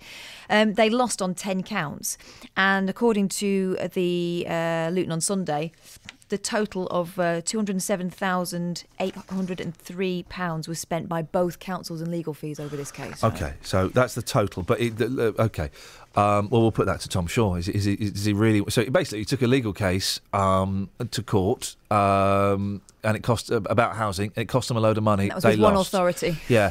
Um, is he prepared to potentially lose other, spend more money and waste more money on? On case, and they'll say, "Well, I'm confident we'll win." Well, you were confident. You want. No one goes to court thinking, "Oh, I don't think I've got a very strong case." Everyone goes to court thinking they're going to win, but uh, one side generally doesn't. So uh, we'll see. I know. It's, I know. I think you know. I can see why they're a bit annoyed. It's it does seem very cheeky for a, an, an authority from outside to buy a whole block of flats and move people in wholesale like that. Here's the thing. Here's the thing. Um, slight tangent. I do not get why it's called Luton, Lon- London Luton Airport Mm. because it's not. Is it, this story? As this story is telling us, it's not London. It's Luton. I'd be so uh, peed off, right, if I came from I don't know. Didn't President Xi come via Luton? I think he? I think he did. I Well, they he take did. a lot of private jets, don't they? I think President. No, no, no. He was like doing an easy jet. No, wasn't he From- wasn't. yes, he was. Yes, he was. This is the story. He was. I think. I'm sure I read this. President Xi came over from. Um, uh, like it was like Shanghai, Shanghai to Luton or something. I Yeah. don't know. Uh, and you get imagine the president gets off because uh, I won't do the voice. No, don't. Oh, I'm in London. Brilliant. All right. Where's the Where's the black taxis? Where's the uh, Where's the tube? Ah, well, you're going to need to get a coat. You're forgetting something. China's big, Yeah. so we'll think that it is London because it's big. Yeah, that's that's true. Actually, that's true. Eh, eh, Anyway, as his fellas carry him in that little um, thing, don't they? Sedan chair. The sedan chair, isn't it? That's, that's, that's how the uh, how that's how the. Chinese rock and roll, or should that be No. wok and no? Okay, no, okay. They cook in woks. They do, yeah. That wasn't the joke I thought you were going to do. It's Wok, fine. What's the matter? Yeah. Oh, this cooking is delicious. No, this this chicken tastes rubbery. Oh, thanks. Yeah. Nice of you to mention. Anyway, he's in the papers today. Who? Uh, China. Right. President Xi of China, right? Style. Oh, hang on a minute. It's not just President Xi of China. Do you know who else it is? Kate Middleton. It's not just President Xi of China. Oh dear. Excuse me. And Kate Middleton. Do you know who else it is? Uh, President Xi's wife, Mrs. Xi. Jackie Chan. Jackie Chan. Oh, I love a bit of Jackie Chan. Hiya! Isn't he just master. Isn't he just cheapo Bruce Lee? Oh, for crying out loud! Yes, at the start, yes, he was, but then he Alright. then he he created his own genre of kung fu comedy. Yeah, slightly camp. Oh, he's good. It is no, though, isn't it? Go Come and on. watch Drunken Master, then watch Young Master, then I tell you what, let's jump forward a few years. Watch Rumble in the Bronx. I think I know what happens. He, he does some wicked kung fu. He does some wicked kung fu, man. He's flipping brilliant. What's the difference between kung fu and karate? Well, one's Chinese, one's Japanese, mate. Alright. Kung Fu, here we go. As Bruce Lee would say, karate is like being hit with a metal bar. Wham! Kung Fu is like a metal bar with a chain at the end of it, and it hurt more. Oh. Yeah. That's Bru- uh, actual quote from Bruce Lee. Turns out I can quote loads of Bruce Lee. Anyway, Style Queen Kate met Kung Fu King Jackie Chan as the royals again played host to visiting Chinese leader Xi Jinping. Along with husband Prince William, the beaming Duchess towered over the 5 foot 7 martial arts movie legend who wore a bright white suit. Then it goes on to list everyone's clothes. Ah, Who then- got a karate chop to the windpipe?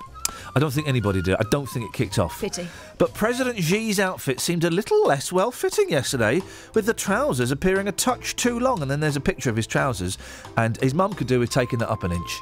Really could. Uh, he's going to ruin that. He's going to ruin it. Um. Then they went. Oh, for crying out loud! Do you know where they went? Um, They went to a Doctor Who exhibition. Flipping it. The thing is, the Chinese have probably got a real TARDIS. They're so so secretive and so far advanced with their um, with their technology. They've probably got a real TARDIS. there's been a lot of nodding and smiling, I think, from the Chinese. Uh, and there's been a lot of um, um, bowing and scraping from the British. Can we please have more money into our nuclear power plants? Please, please. Gosh, that was a lot of scraping. There's a lot of bowing and scraping and smiling and pleasing going on. Can we please have some more investment into our nuclear power? I don't feel particularly comfortable knowing that the Chinese are building a nuclear power plant. Where is it? It's in Kent, isn't it? Hmm. Right? And they've got control of the computer, right? It's the Chinese. About six months ago, there was like some big hacking thing, and everyone said, "Oh, it's the Chinese have hacked, have hacked all the computers and stuff." And they're going to have the nuclear computers. Look what they did with the t-shirts and the caps for everyone. They bootlegged them. They made cheap knockoff copies. It'll be nuclear, but it'll be spelled N E W K L E because they spell it wrong on the knockoff, so you know it's a knockoff. Yeah. I don't feel comfortable knowing that um, there's some some China. If we fall out with China, which we will do. Um, then they can um, just melt us. They can they can start a nuclear war. We can start a nuclear war with ourselves, thanks to the Chinese. I think they could probably melt us anyway, couldn't they? Well, they've probably got uh, like um, with that TARDIS, they've probably got like melty um, uh, laser guns as well. I think that's. I think they do. Travel news for beds, cards, and Bucks. BBC Three Counties Radio. There's been an accident on the M25 clockwise just after, just before junction 19 for Watford, and it's starting to cause a queue back from junction 17 for Maple Cross, and it's also looking slow anti-clockwise between junction 21 for the M1 and 19 for Watford. On the A41 southbound, it's busy from the Hemel Hempstead off towards the M25 at Kings Langley, and on the M1 southbound, it's slow from junction 10 for Luton Airport towards junction 9 for Redbourn. A bit further away, the A43 southbound in Brackley has been blocked because of an accident, and that's at the Westbury roundabout. Of a lorry went across the roundabout at the Buckingham Road Industrial Estate, and also in Wheatley on the A40 London Road. They're accused because lane's been closed by an accident at the junction for Wheatley Road, and on the train departure boards, there's no reported problems at the moment. Samantha Bruff, BBC Three Counties Radio. Thank you very much indeed.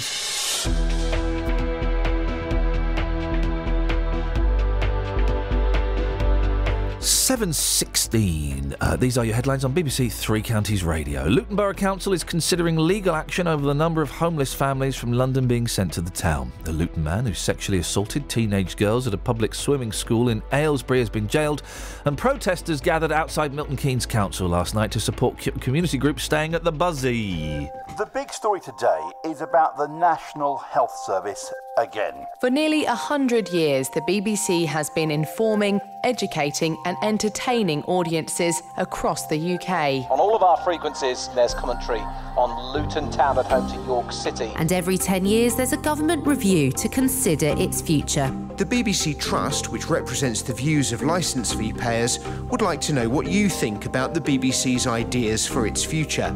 To have your say before the 5th of November, call 0800 06 80 116 and request a questionnaire. Calls are free from mobiles and landlines. Or visit bbc.co.uk slash tomorrow's BBC. Tomorrow's BBC today. This is Iain Lee. On BBC Three Counties Radio. Do it to me, Dennis. Uh huh. Good uh huh. Do it to me, Dennis. Right. Uh huh. Uh huh. Uh huh. Uh huh. Okay, here we go. I Let's- remember the BBC when it was 2LO, 2LO calling. Uh, uh, let's play a game. Let's play a game, Now okay? the no, nuclear hello, power stations. hello. Can, is this on? Yes. Yes. Let's play a game. We're going to play a game. It's called the aha aha game. Okay.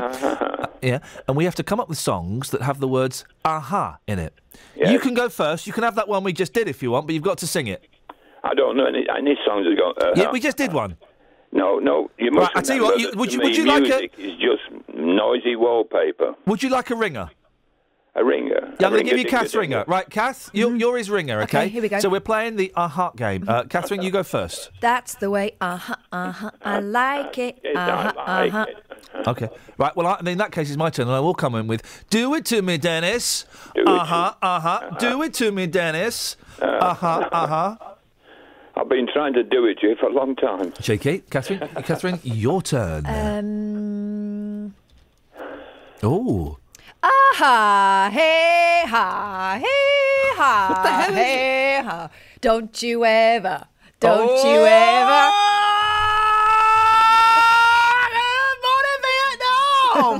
that was a good one, wasn't it? That was uh, that was an excellent excellent one. Okay. Um, okay, right. You're right. looking them up. No, I am not looking them up. This is a variation, by the way, and we will play it one day, Catherine. I promise. The sweet game. I used to play the sweet game. The sweet game is a, is a cracking game. Right. Okay. Um, Voulez-vous?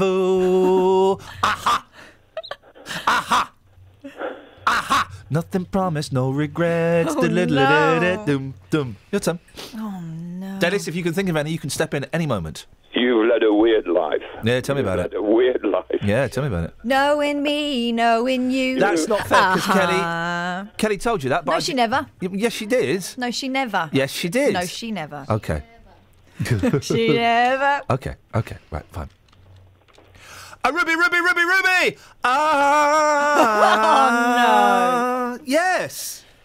Yes. That's that's a yes, isn't it, Den Den? Yes, more or less. Have you done? Um, Yeah, I've done that one. have you done voulez-vous? Yes, you I just did, did, did that one, mate. Voulez-vous, yeah. That's been done. Oh, man, I think But it's been done, isn't it, Dennis? Yes, I can remember that one. Yeah, I did it like a minute ago. Yep. No, don't, you can't. I heard that. We heard you say, I've got another one, which means the other one was a, a fake.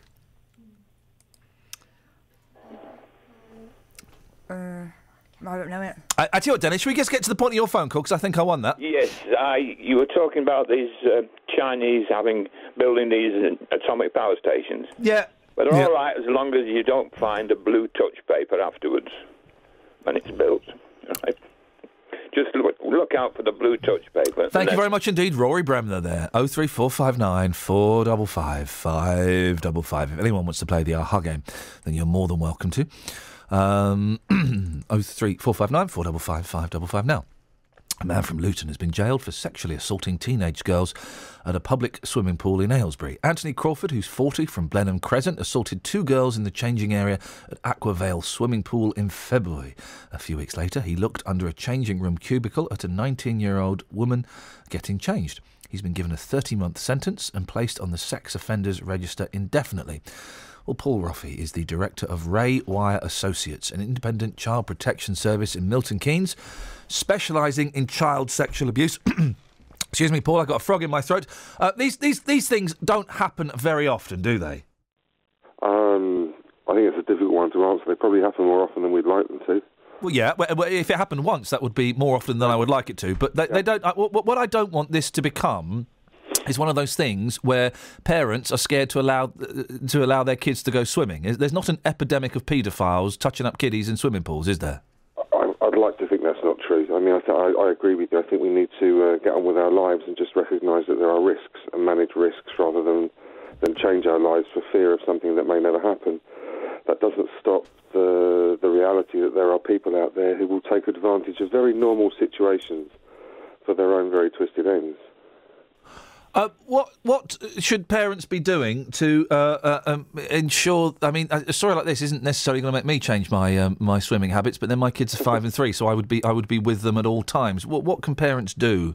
I think you just answered your own question. I think the key to sort of safe parenting is to be with your children, even if you're taking them to activities where you're leaving them. Always be the, the parent that brings the child, always be the parent that's there five minutes before uh, the activity ends. One of the things that we know from our work with these people is that they're very good at identifying and targeting vulnerability in children. So the more you can do to make clear that your child is a well cared for, well protected uh, child who has a family or are constantly around making sure everything is okay, that should assist in taking the child off the radar, but that's not a guarantee.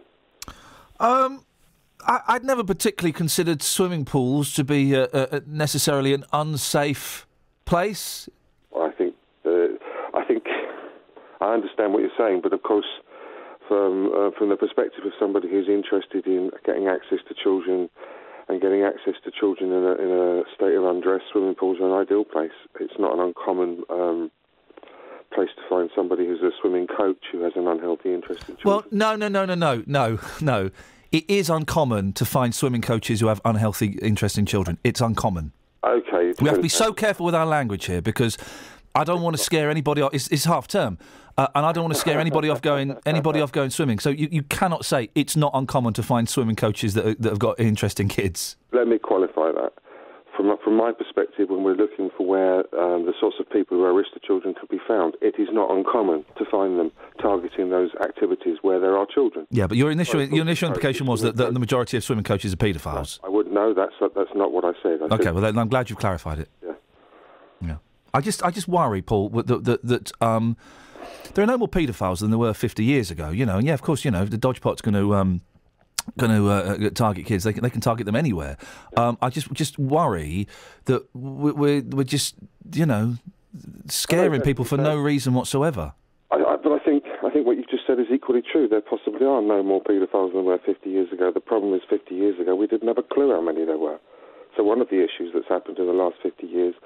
No, we still don't have a clue how many there are. No, no, we don't. I was about to say, but what has happened in the last 50 years is we've become more aware of the possibility that there are adults out there who will target children for their own sexual.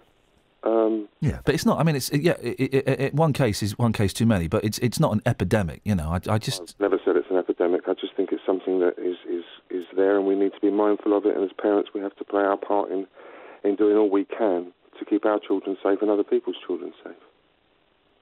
I'm just trying to think. My kids are five and three, so I go I go and get changed with them, and we get a little changing room, and we get changed together. I'm trying to think what age I started going swimming on my own. Twelve, something like that. I think I'd let the boys go swimming at twelve on their own. I'd drop them off, go and have a coffee in the in the the thing, watch from the, the viewing gallery. I'd let them go and, and, and do all that. That sounds that sounds about all right, doesn't it? I think that's that. If I can use the word common, I think that's probably quite a common um, age for young people to start establishing independent behaviour. That doesn't mean they're not at risk, though.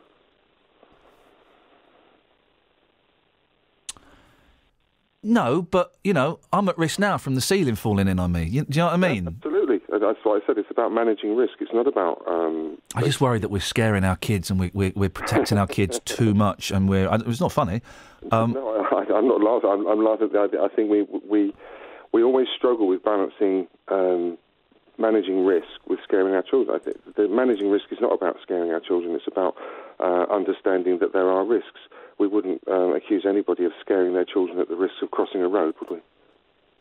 So I don't. Uh, uh, um, We would expect them to understand that there is a risk when you cross the road, and you manage that risk and you look for that risk. That's all we're talking about. Um, all right, Paul. Thank you very much indeed. Um, well, Paul Roffey, director of Ray Wire Associates, oh three four five nine four double five five double five. Yes, we've got to be so careful in our language when we talk about. Um, and I'm glad Paul, Paul clarified what he was saying about the swimming coaches because the, the the initial implication that I picked up from that was it's not uncommon to find um, swimming coaches that paedophiles. That there are a significant number of swimming coaches paedophiles. There's not. There'll be a few. There's a few DJs that paedophiles. There are a few producers that paedophiles. There are a few coppers that, that you know, they're, they're everywhere, right? But it's not. you- You're not going to necessarily. It's not a higher ratio of swimming. I just worry. I just worry that we are. Um, that stories like this often get treated in the media as uh, there are an epidemic of paedophiles. Your children are not safe even in the local swimming pool. Do you know when I became aware that a swimming pool area was a risk to my uh, personal safety? Was when our swimming instructor was forbidden from getting in the pool with us anymore. Oh, bloody. It's like, why is, why is George not getting in anymore? Ah, well, you see, it was that, that moment. We'd never thought about it before then. I don't know. I just um, I'm trying. Uh, do you know what? My head is not clear enough to try and put in uh, uh, express exactly what I'm trying to feel. I just worry that certain media outlets and certain organisations um, will, with a story like this, will have a field day with it and will leave us all feeling a little bit. Swimming pool, swimming pools are just as safe as they were yesterday. You know, despite this story, they're just as safe as they were Well, this 20 guy years wasn't ago. a member of staff. Let's No, not forget that. You know, it's and it's and I'm not in any way demeaning what happened. Anyway, I'm, I'm getting all confused and stuff. It doesn't really matter. Oh three four five nine four double five five double five is the telephone number if you want to give us a call. Travel news for beds, cards, and Bucks. BBC Three Counties Radio. On the M1, there's a lane blocked southbound because of a two-car accident between junction 12 for Flitwick and 11 for Dunstable. And we've just had a call from Steve to say that the accident is in the outside lane and emergency services aren't there yet, so it might be causing some delays already. Though on the M25 clockwise, they're accused because of an accident just before junction 19 for Watford, which is causing a delay all the way from junction 17 for Maple Cross. And also on the M25, it's busy from junction 21 for the M1 anti-clockwise towards junction 19 for Watford as well. On the A1M, it's very slow southbound through junction 7 for Stevenage, but there's no reported problems on the train so far this morning. Samantha Bruff, BBC Three Counties Radio. Sammy, thank you very much indeed. Okay, next hour of the show, also thereabouts. Uh, we've got Monte Video and the cassettes coming on live. I say live, I mean, we were in an interview we did yesterday, but it doesn't matter. Uh, we've also got a 10 year old lad coming in to produce the next 60 minutes of radio. What? Across beds, Herts, and Bucks. This is BBC Three Counties Radio.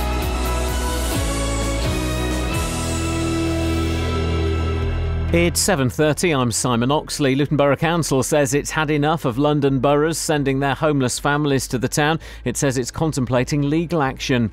Police have praised the bravery of two teenage girls for giving evidence against a Luton man who sexually assaulted them at a public swimming pool in Aylesbury. He's been jailed for 30 months. A man has been shot dead by police in St Neots in Cambridgeshire last night, and protesters gathered outside Milton Keynes Council last night with a 4,000 strong petition handed to councillors in support of community groups staying at the Buszy, the former bus station building.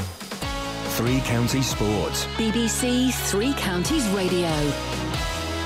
England's cricketers have started the second test against Pakistan in Dubai. England are unchanged after Ben Stokes was past fit. Pakistan won the toss. They're batting first. A short while ago, they were 24 without loss. In last night's Champions League matches, Manchester City scored a stoppage time winner to beat Sevilla 2 1, whilst Manchester United drew 1 all away to CSKA Moscow. United manager Louis van Gaal says they can progress to the knockout stages. You can say that we are at home very strong. So I hope that we can win these games and then you are nearly qualified or you are already qualified. But then we have still an away match against Wolfsburg. So we are on, on, schedule, I think. In the Europa League tonight, Liverpool play their first home match under new manager Jurgen Klopp as they host Rubin Kazan. Tottenham are away to Anderlecht.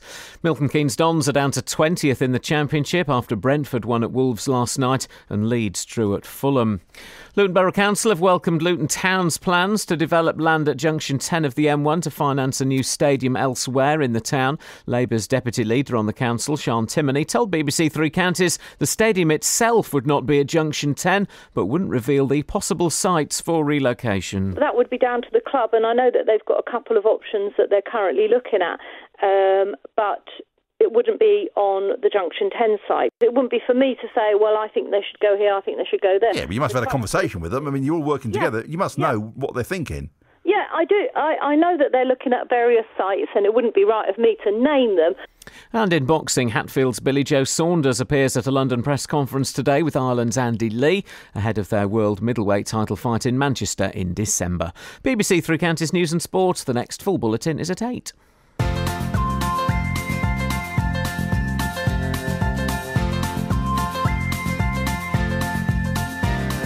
Voice that keeps on calling me down the road. It's where I'll always be. Every stop I make, I make a new friend. Can't stay for long, just turn around and I'm gone again. Maybe tomorrow I'll wanna settle down. Until tomorrow, I'll just keep moving on down this road that never seems to end when you adventure lies just around the bend. So if you wanna join me for a while, just grab your hat, come travel light, that's hobo style. Maybe tomorrow I wanna settle down. Until tomorrow, the whole world is my home. So if you wanna join me for a while, just grab your hat, come travel light, that's hobo style. Down. Until tomorrow, I'll just keep moving on.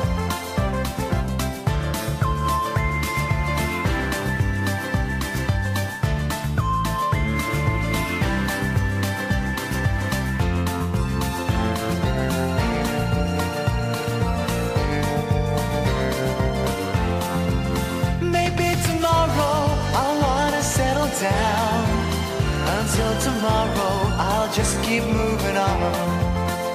There's a world that's waiting to unfold. A brand new tale no one has ever told. We've journeyed far, but you know it won't be long. We're almost there and we've paid our fare with a hobo song.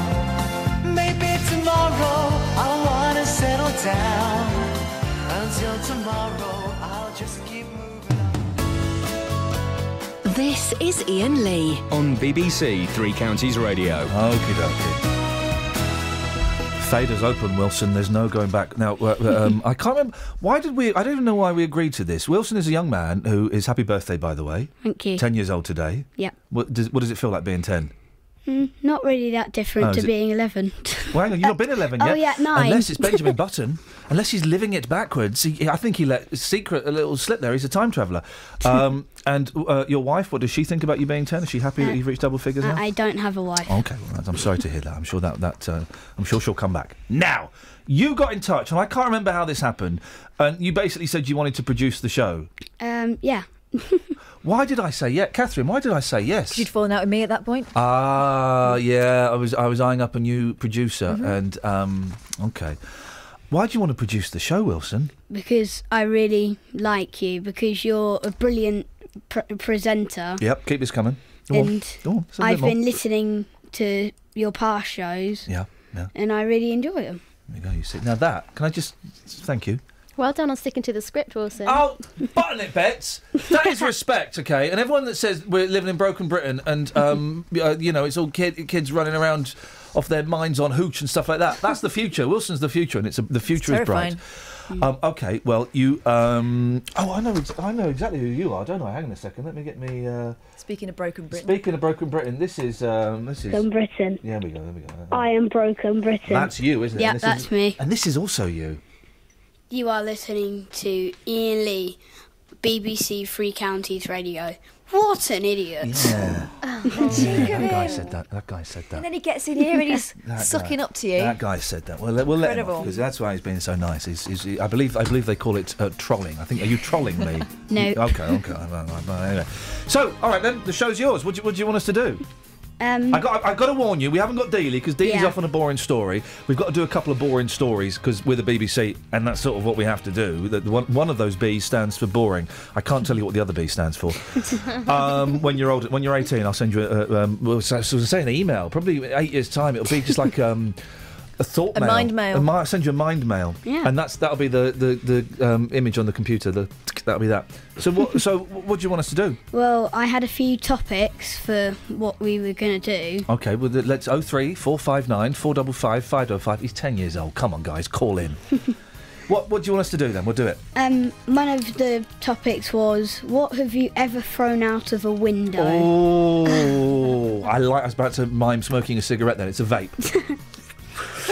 What have you ever thrown out of a window? Um, oh, I don't think I've ever thrown anything out of a window because that's kind of that's kind of a naughty thing to do. I mean, out of the go on, Yeah. Catherine. Catherine mimed throwing up there. yeah, for I those. did. I th- threw my lunch out. But of a house. Now, do you mean a house window or Yeah. any window? Any window. It was out of Oh. my house because um, the You loo threw was- up. Hang on. You threw up out of a Hell, house right. window. I was a student. The toilet was upstairs. There were people in the living room.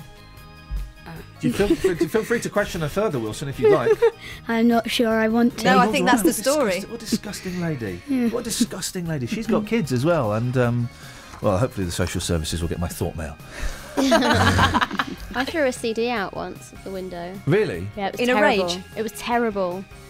Didn't even want it near me. Wow, it was so bad it didn't It even make was so BBC introducing. Gosh, that must have been awful. I had an argument with a girlfriend once and threw. Uh, Her out. Wow. No, I threw um, um, Darius's autobiography out of the window. Oh, yeah, yeah, I had a bin bag through, full of my housemate's clothes that I threw out of the window. Wowzers. He was annoying me. We went away. The girls, because I live with seven people. Don't do that, Wilson. When you go to university, So that makes try and- eight people in total. Mhm. Wow. It was horrible, right? That's a lot of people. The That's flat a lot was of a people, tip, man. That's right? going to stink. There were three of us girls, the rest were all boys, right? When we went away for the weekend, the girls, we came back to find that the sofa had been removed from the living room and they put a weights bench in instead. Which then they proceeded to hang, because they were rowers, hang like their dirty rowing kit off. And it was just a pile. Oh, it was horrible. So one day I got the whole lot out the window. And how did that go down with the rowers? Don't care. Oh three four five nine four double five five double five. Wilson's come up with all this stuff all by himself. He's chucking it out. Yeah. We may not get any calls. Don't take it Oh, personally. no, 'cause, I no, don't 'cause really mind. Sometimes I throw gold out there, absolute gold, and uh, we get. Uh, for example, this morning I'm asking, "What have you blocked?" Nobody's called in. No. Oh, it's right. not your birthday, though. Well, that's true. That's Yeah. true. Hey, well, what else you got, Wilson? I'm Um, gonna drop I've this got what have you ever found on the floor? in. Well, what, what, what have you ever found? Nothing. You've never found anything. No, well, nothing of interest apart from stone and cement, and that's it. That is the Mud. floor. That's the floor. Yeah, That's not, that's not what floor have you found. It's what have you found on that floor. Yeah. I don't think I've ever found anything. Um, uh, well, well, Catherine probably has. I uh, found a gold brooch. Oh yeah, go on. Yeah, and we tried to trace the old lady who had clearly fallen off, but we couldn't. And so my mum still got it somewhere. It looks like a really old-fashioned one. It's got pearls in What it. do you and mean? What do you mean you tried to trace? Shouted, "Old lady, old lady!" Nothing. All right, Wilson. Here's the thing, right? You're walking down the street. Yeah. There's nobody there. Mhm. Right, walk down. uh, you have a look on the floor. Oh, there's a wallet. There's a wallet. Hmm. You pick it up because you would do. Because you you know you're a human being. Of course you're going to pick, it course you're gonna pick it up. Be crazy not to. You look in. By the way, do you know this song?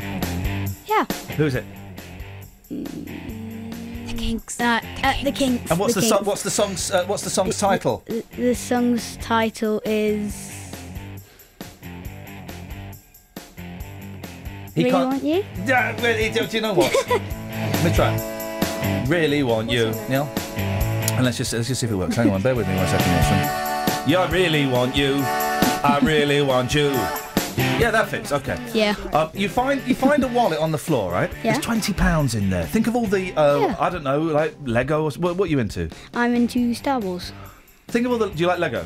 Uh, yeah. Think of all the Lego Star Wars you could buy for twenty quid. Not a lot actually, because it's well expensive. Yeah. Um.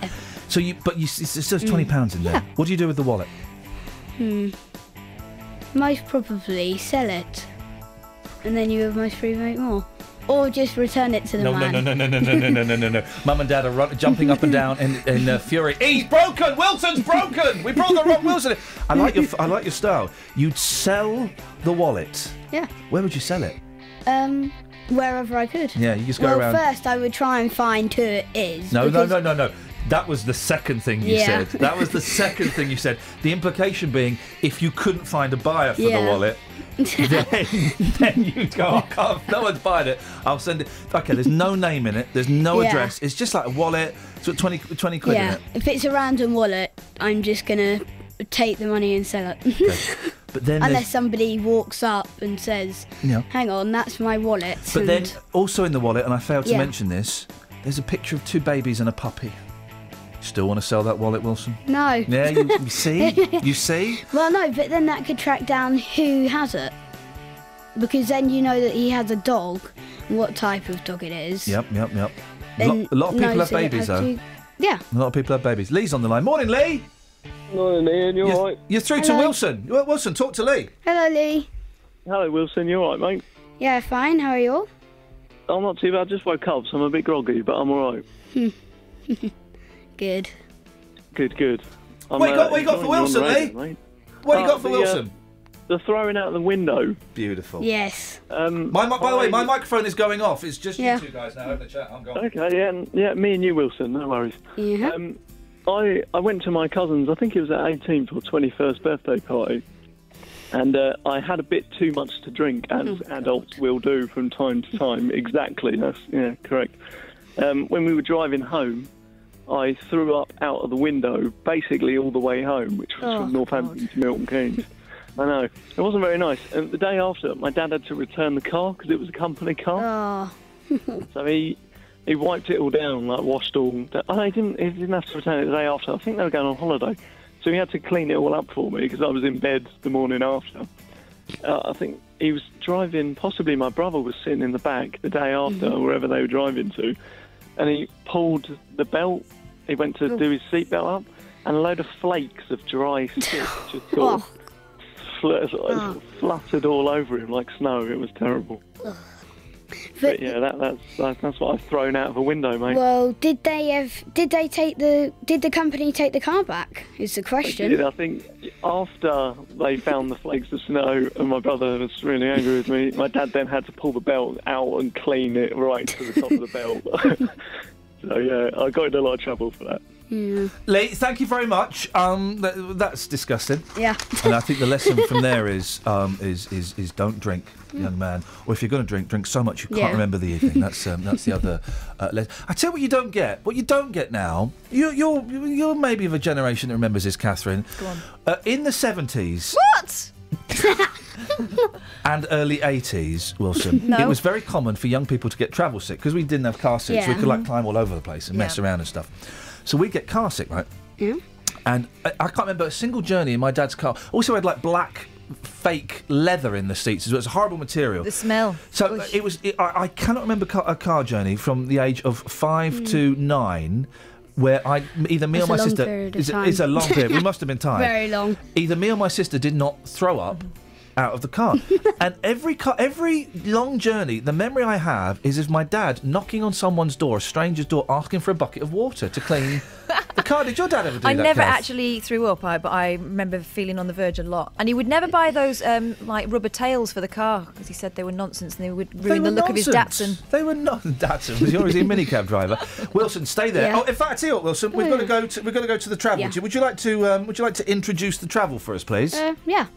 We are at BBC Three Counties Radio. Here's the travel. Travel news for beds, cards, and bugs. BBC Three Counties Radio.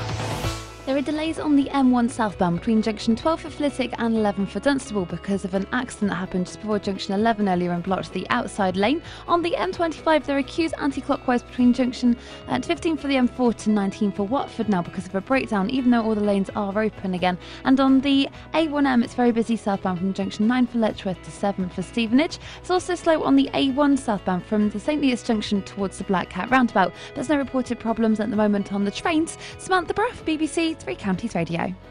Thank you very much indeed.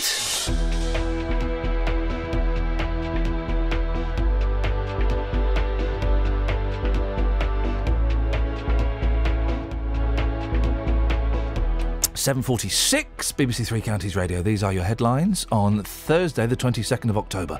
Luton Borough Council is considering legal action over the number of homeless families from London being sent to the town.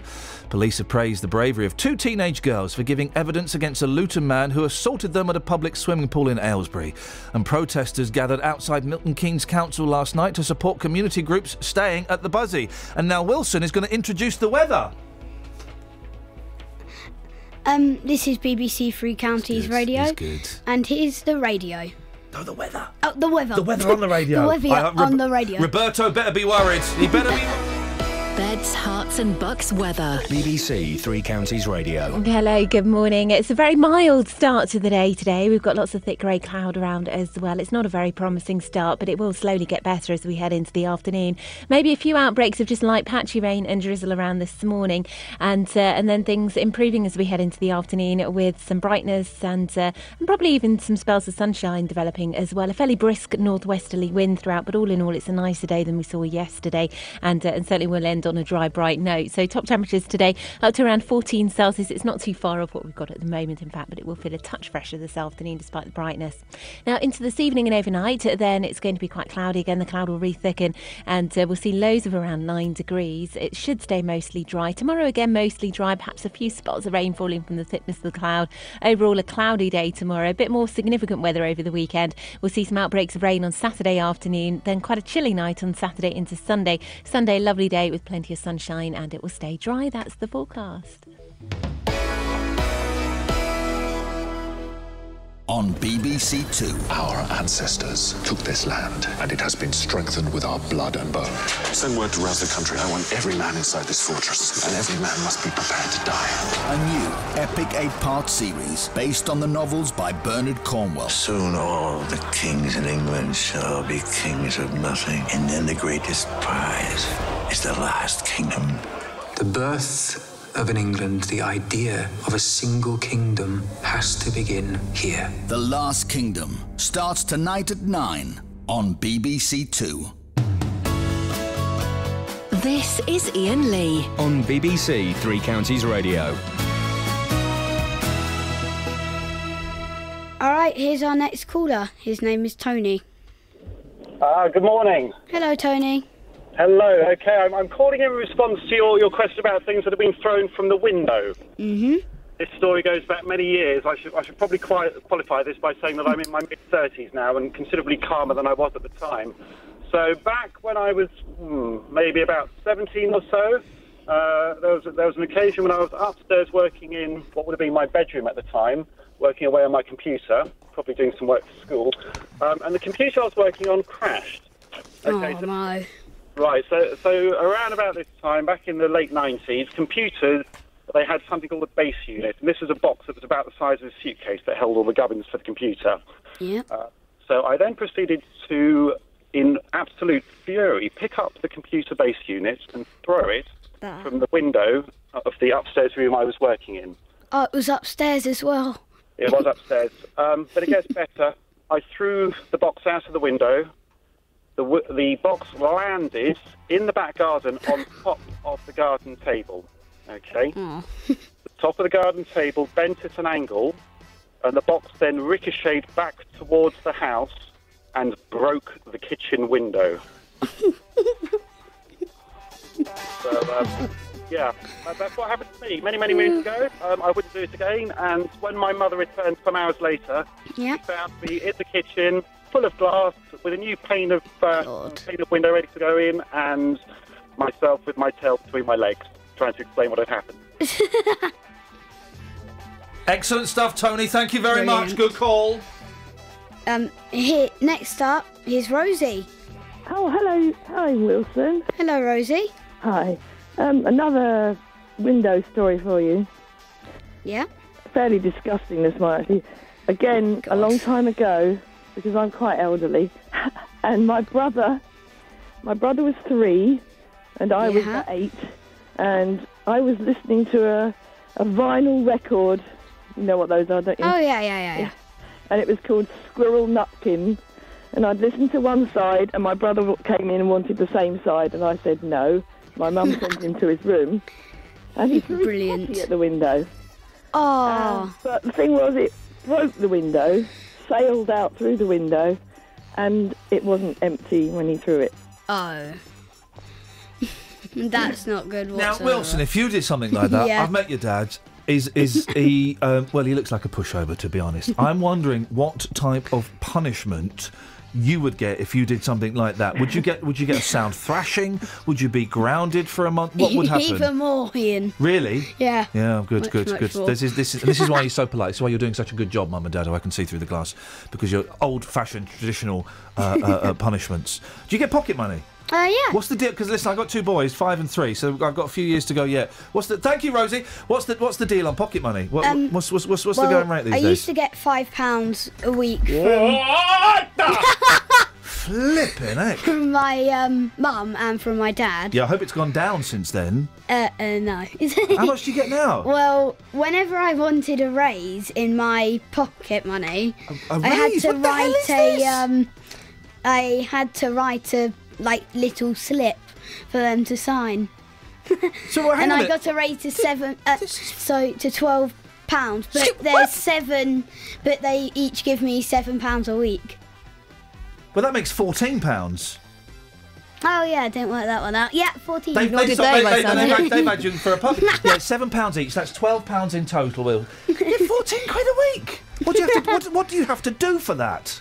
Um, Go up chimneys? What do you g- well, clean their cars? just do things like um, hoovering the upstairs. My He's job is more- upstairs. He's earning more than me. um, hoovering the upstairs Yes. toilet. Yes. And You got carpet uh, in the upstairs no, toilet? Not Oh, toilet. oh, how common. Oh, yeah, um, toilet. Uh, carpet in the upstairs toilet and the full upstairs, Oh, but dear. downstairs we're gonna get wood, Yeah, I yeah. think. Yeah, yeah, yeah, yeah. And um, Here's a tip for when you grow up, and this, trust me, when I was a kid, I thought uh, carpet in the Mhm. toilet the coolest thing ever. No, no, no, no, no, no. it- it- Get, rid of the. Hey, do you remember? You, you- you won't remember this no. because you're you're ten.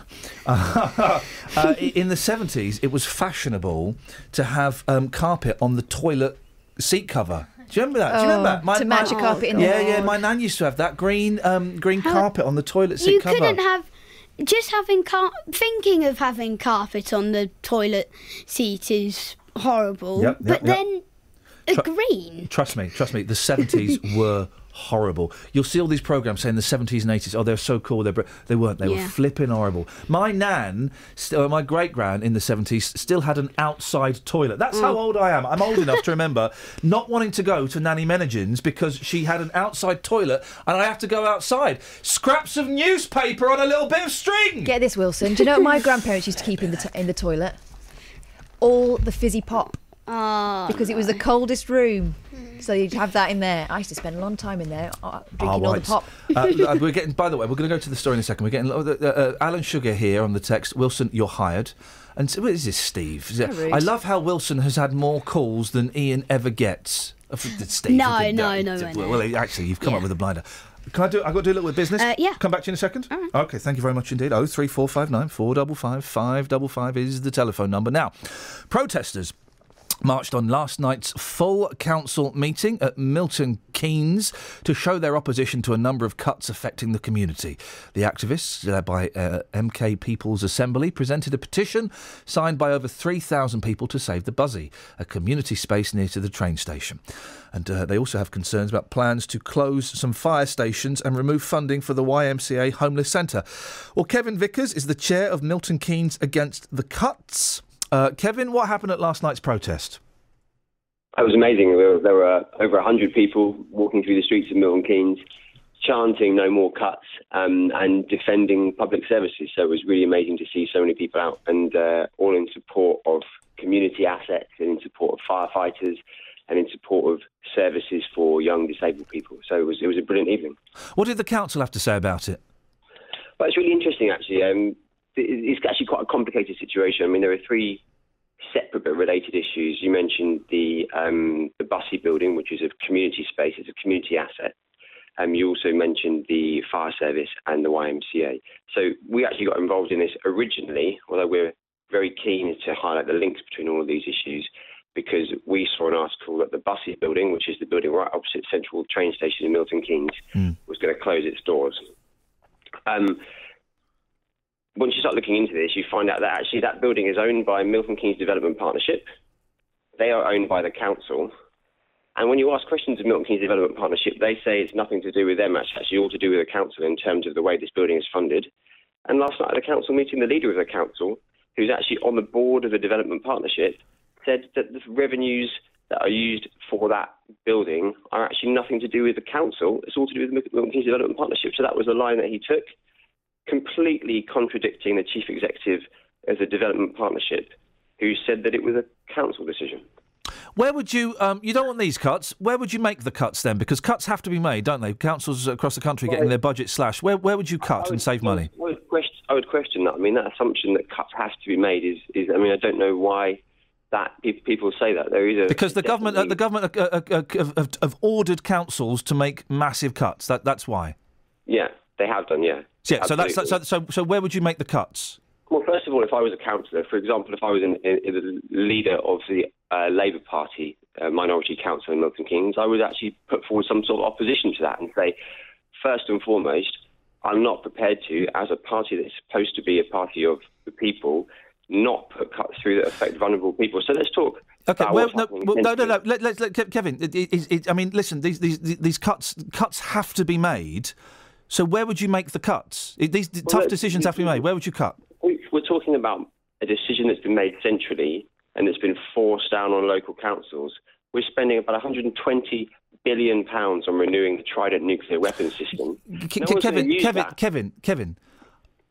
I mean, yeah, it's, it, it's all well and good saying, well, they're going to spend this much money on Trident, but they're not going to cut Trident so that they can keep a community centre open in Milton Keynes. The Well, cuts are happening. need- The cuts. We need to have a discussion, and this is part of what Okay. the Assembly The are trying cuts, to do about the what. cuts, the cuts have to happen. Okay, the gov- councils are getting their funding slashed. So I'll ask you for the last time: where would you make the cuts?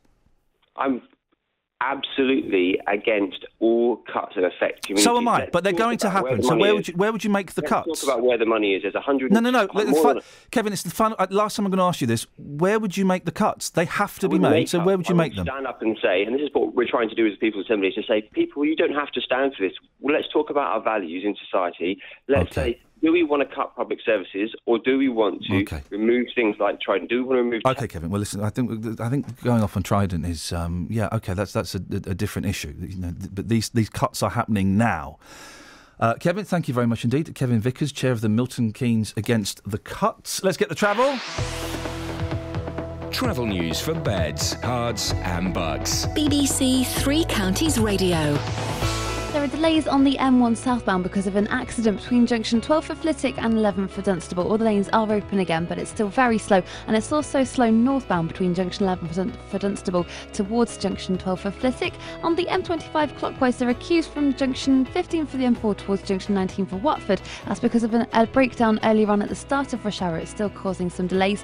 And Hazlemere Penn Road's been blocked by an accident at Rushmore Avenue near the Mayflower pub, and one of the cars has smoke coming out of it, so all emergency services are there. And on the train departure boards, it's no reported problems at the moment. Samantha Bruff, BBC Three Counties Radio. Sammy, thank you very much indeed.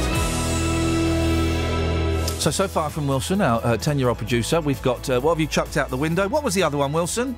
Uh, and what have you ever found on the floor? Oh, yeah, and um, if you found 20 quid in a wallet and th- there was no name, you. Well, Wilson would sell it. What would you do? Local and vocal across beds, Herts, and bucks. This is BBC Three Counties Radio.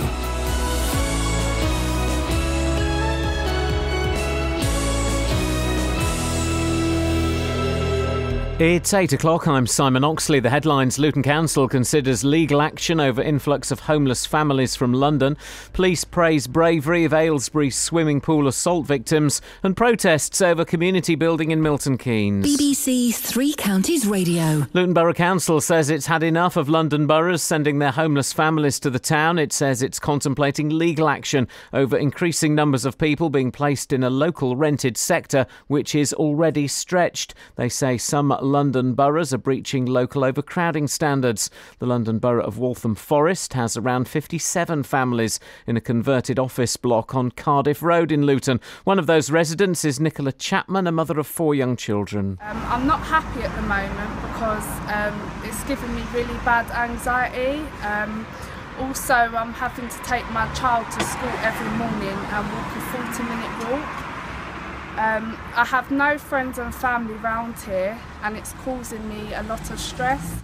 Police have praised the bravery of two teenage girls for giving evidence against a Luton man who sexually assaulted them at a public swimming pool in Aylesbury. Thames Valley Police says it's down to the girls that Anthony Crawford from Blenheim Crescent in Luton has been given a 30 month jail sentence and placed on the sex offenders register indefinitely. Jessica Cooper reports. The 40 year old sexually assaulted two teenage girls in the changing area at Aquavale swimming pool in February.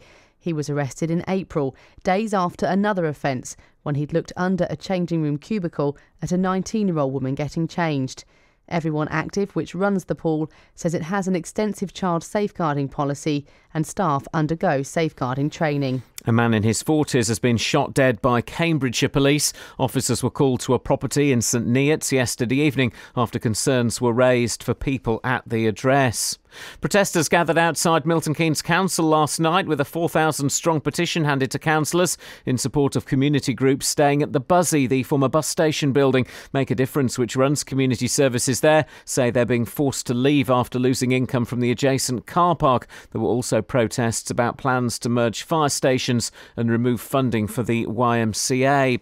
The former Conservative Chancellor, Lord Lawson, says it would be wholly wrong for the House of Lords to block cuts to tax credits. Lord Lawson says reforming tax credits may need tweaking, but he's urging peers not to block cutting them. Wholly wrong hmm. constitutionally, wholly wrong for the unelected House of Lords. They can debate the thing and should debate it, should argue about it, hmm. but to do anything that would kill something of a financial nature which has been through the House of Commons, approved by the House of Commons, not once, but twice. Great British Bake Off winner Nadiya Hussain from Luton is coming back to the town next month to switch on the Christmas lights. Nadiya says Lutonians were very supportive during the show and she's honoured to be coming back for the switch on on Saturday, November the 28th. In sport, England's cricketers have started the second test against Pakistan in Dubai. England are unchanged after Ben Stokes was past fit. Pakistan won the toss, they're batting first. A short while ago, they were 41 without loss. The weather a cloudy start with some rain, but improving with sunny spells this afternoon. A maximum temperature 14 degrees Celsius. And you can get the latest news and sport online at bbc.co.uk slash three counties.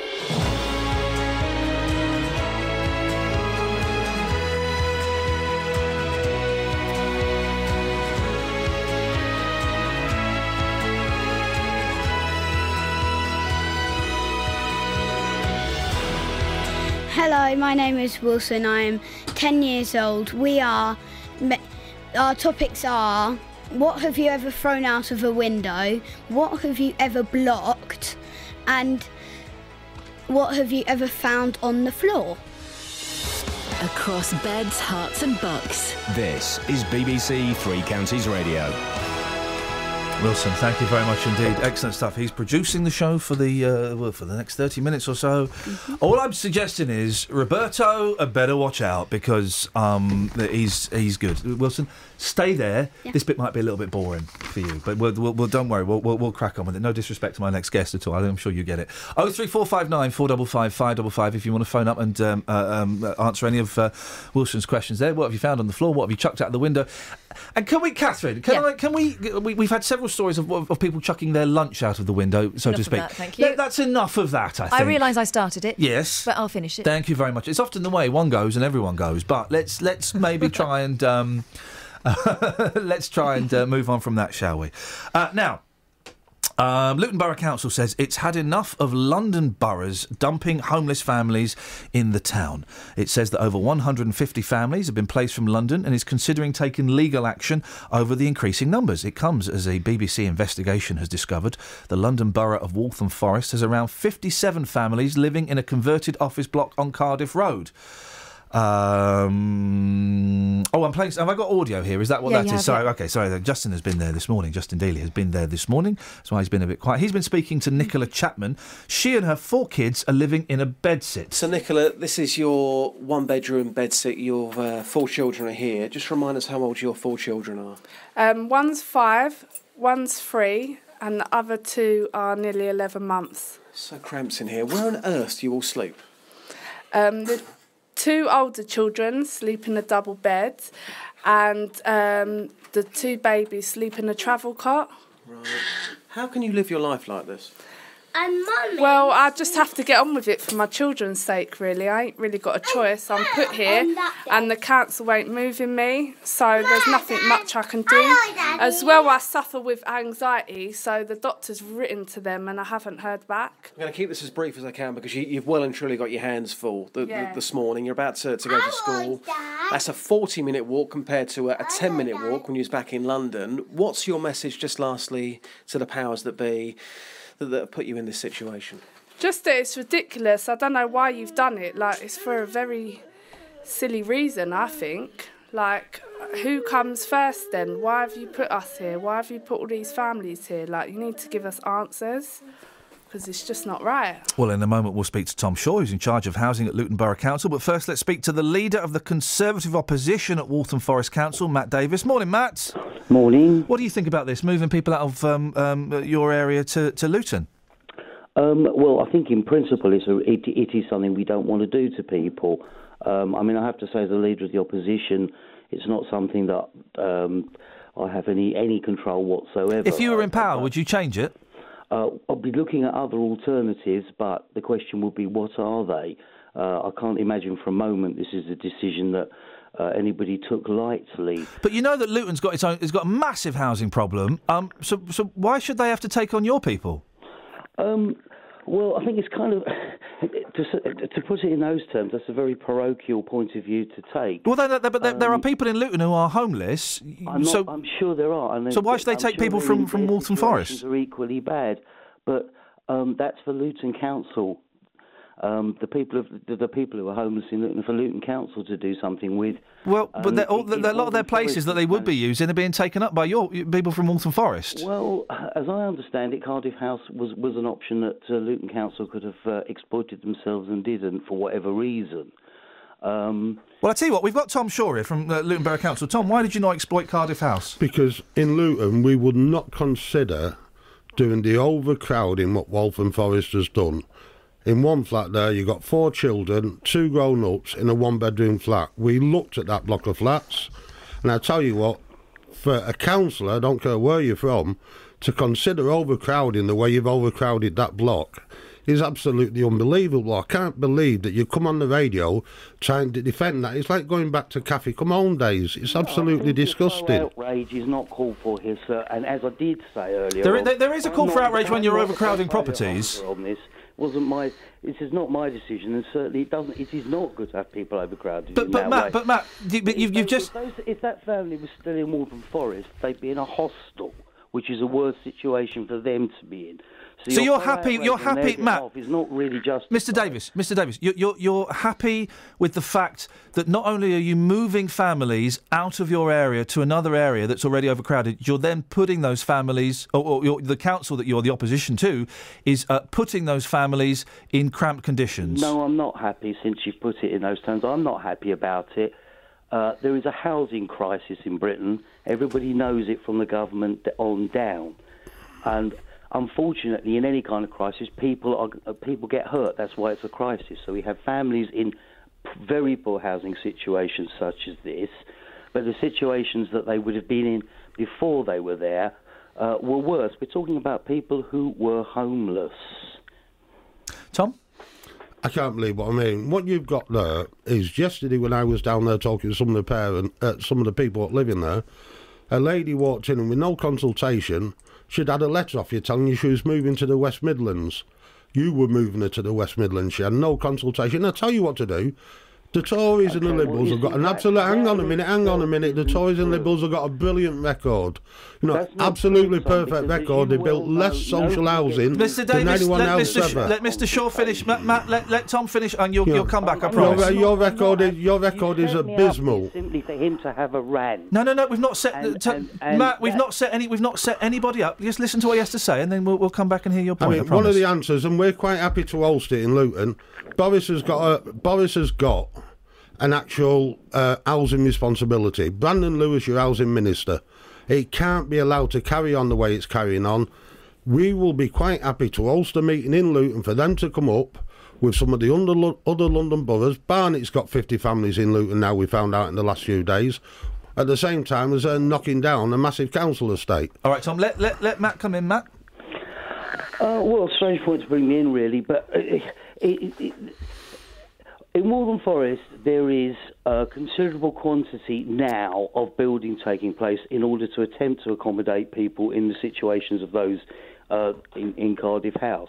But those units are not finished, so there's nowhere to put people.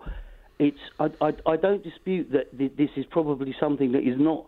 Uh, not at all welcome by Luton Council, but these are people who are homeless. Where would you suggest they go right now? Not When in these properties- world, whether or in, in the future when Yeah. Uh, the, the new stuff's been built. Where would you suggest they go right now? Matt- there is nowhere here. Matt, when the new properties are built, will you be taking the people back from Luton into well, Waltham Forest? Again, uh, not being the person in charge of this, I can't make it. We- and I- uh, we know the answer to that. I would, im- I, I would very much hope that that is exactly what we Well- will attempt to do. The- I would imagine that wouldn't be the case. That, that, that, that there would be that the list by the time those properties are finished would be of people wanting properties would be um, even bigger. Tom, do you not have any sympathy? I know Well, we've got. that's you imagining. That's that's not necessarily. That's Yeah, not as- that's why I prefaced it with. at That's all, why I prefaced it with. With that's that's what I imagine. That's hmm. you know, I wasn't stating it as a fact.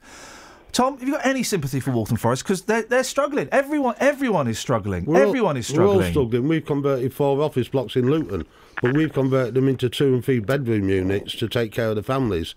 To shove six families in a one bedroom flat and the woman having to walk 20 minutes each way to school and back in the rain, Luton Council's got to pick up all the healthcare costs of these people and everything else. I just think it's wrong. But we're quite happy to sit down with anybody and talk about it. Waltham Forest has got land. We're very good in Luton at putting financial packages together. Uh, we'll try and we'll try and help wherever we can, but we've got our own homeless problem as well. You're suggesting you've suggested, Tom, that you might take legal action. Is that a possibility? If it carries on with the statutory overcrowding, the officers are talking to the senior officers at Waltham Forest. I will have absolutely no problem at all telling the officers enough is enough. We can't have six people in a bedsit flat. Because the thing is, the last time you took on another authority, Central Beds, um, uh, to, uh, to, you took them to court about housing. You, you lost a load. You lost the case, and you spent something. We never got an exact figure, but something like 150,000 pounds was lost. No, that was only on one part of the case. The second part of the case, a local plan was withdrawn, but the work You lost the case and you lost the first 150,000. one. Yeah, you Yes. lost the case and you lost 150,000 pounds. Are you saying that you are prepared to risk more uh, taxpayers' money to take in all of these these London councils. If? I've got to take? London councils on, I will do. Yes, but you, but you, you might not win. But I might win, and if Wow. even if even if I do win, Tom, it's not your money to play around yeah, with, but mate. even if I do win, 150,000 is one house. If I can get that block of flats or block of flats in Luton and put 50 people in, it'd be a cheap win as far as we're concerned. But We're spending a million pound a year on Your- temporary accommodation. Your track record in these these cases is is not brilliant. You've already wasted a lot of taxpayers' money. With central beds, that was over. That was over four, or five thousand houses. Yeah, you lost. Yeah, and we want some of the houses. We'll end up with some of those houses along the line. But you lost the court case, We and lost lost, and it cost you 150,000 pounds. Not disagreeing with you, but it's worth. That's one house. You're if I can prepared get to gamble- 500 yeah, if I can get five hundred houses out of a deal, why You're shouldn't I? prepared to gamble more of your taxpayers' money on a on a what is basically a punt. It's not a punt at all. If you go down there, you've got six people in a bed set. That is statutory overcrowding. Yeah, yeah, no, I know the overcrowded, the overcrowded, but, but the legal case is a punt, isn't it? The, the one against Central Beds was a punt, and you lost. No, it's not a punt. It's uh, I, I believe everyone's entitled to decent housing, and Yeah, yeah, we've yeah. got people in the town now what have- haven't got decent housing. I will fight on their behalf and not stop stop fighting on their behalf. And if it means taking on another council, I don't have a problem with that. But it's not your it's not your money to waste. But it's my it's my job to get as many houses as I can for people in Luton. Tom, listen, thank you very much, Matt. I appreciate your, your time this morning. Thank you very much. Uh, Tom Shaw, charge of housing at Luton Borough Council. And the other voice you heard there was uh, Matt Davis, who's uh, the leader of the Conservative opposition at Waltham Forest. Let's get the travel. Travel news for beds, Herts, and Bucks. BBC Three Counties Radio. There are very long delays on the M1 southbound from junction 13 for Bedford towards 11 for Dunstable because of a two car accident earlier. All the lanes are open, but it's very busy. On the anti clockwise M25, it's slow from junction 20 for Kings Langley to 16 for the M40. And in Hazlemere on Penn Road, there's been an accident at Rushmore Avenue, so it's partially blocked near the.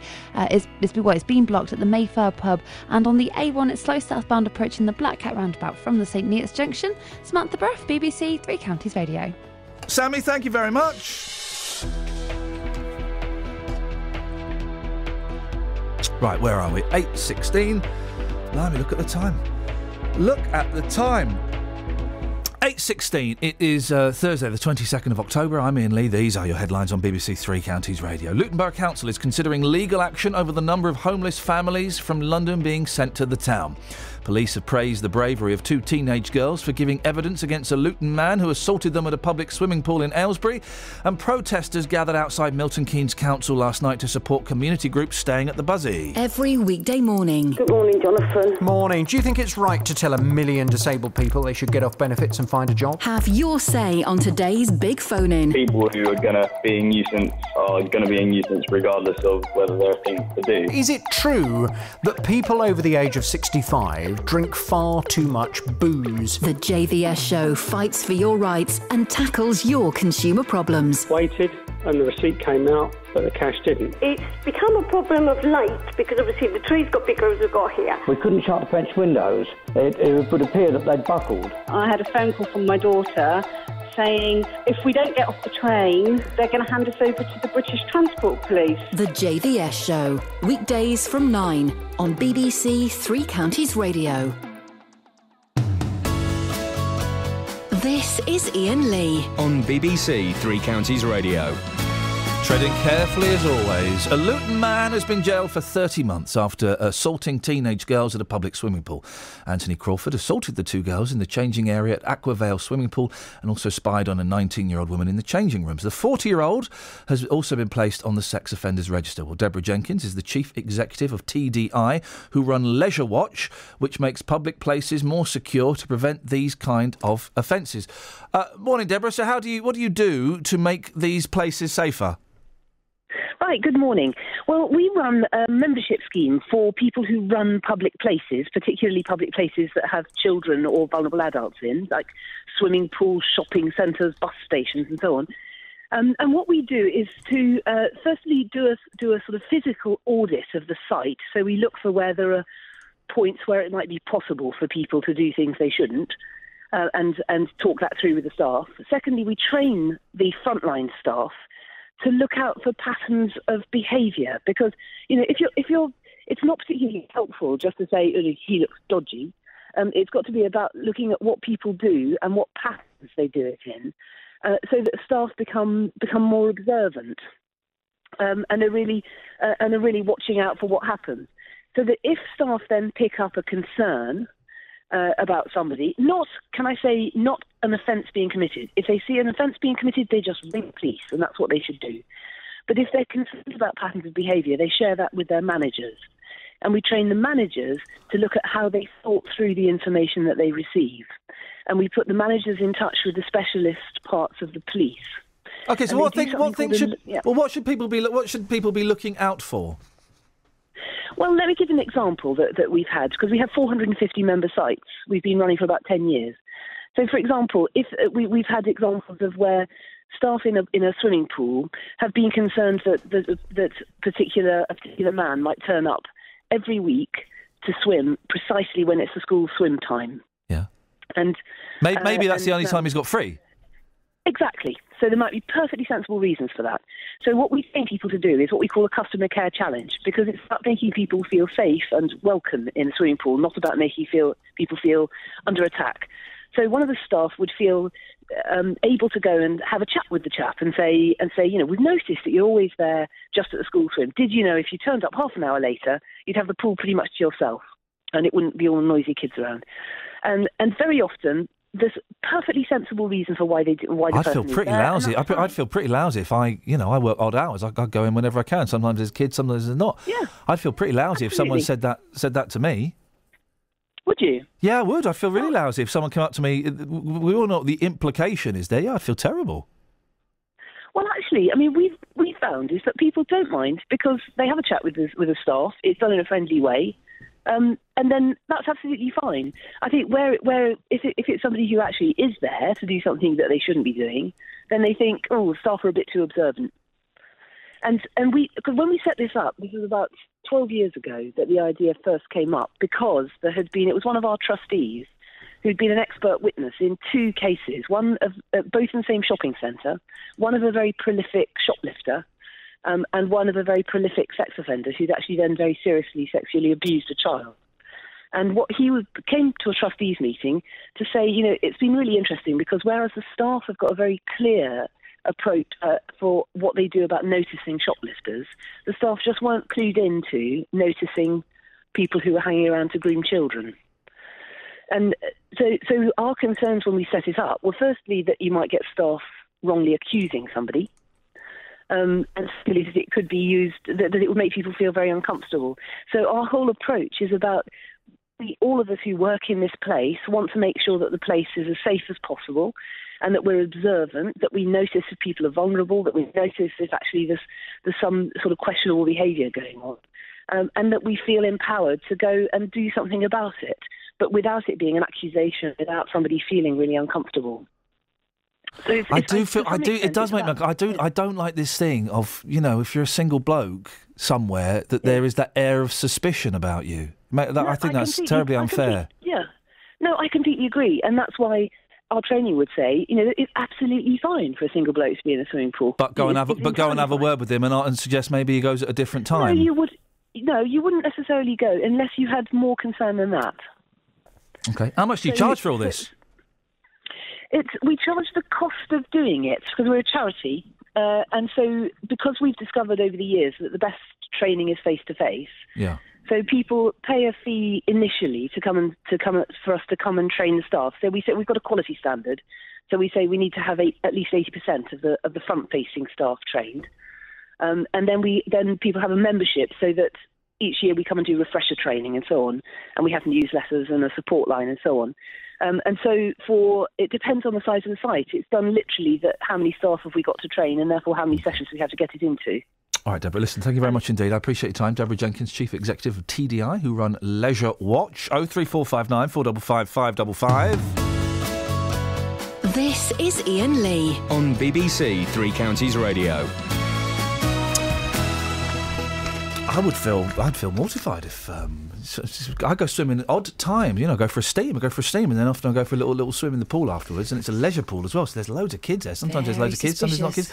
Well, I'd feel I'd feel I would be I wouldn't go. I wouldn't be able to go back if someone kept saying, just um.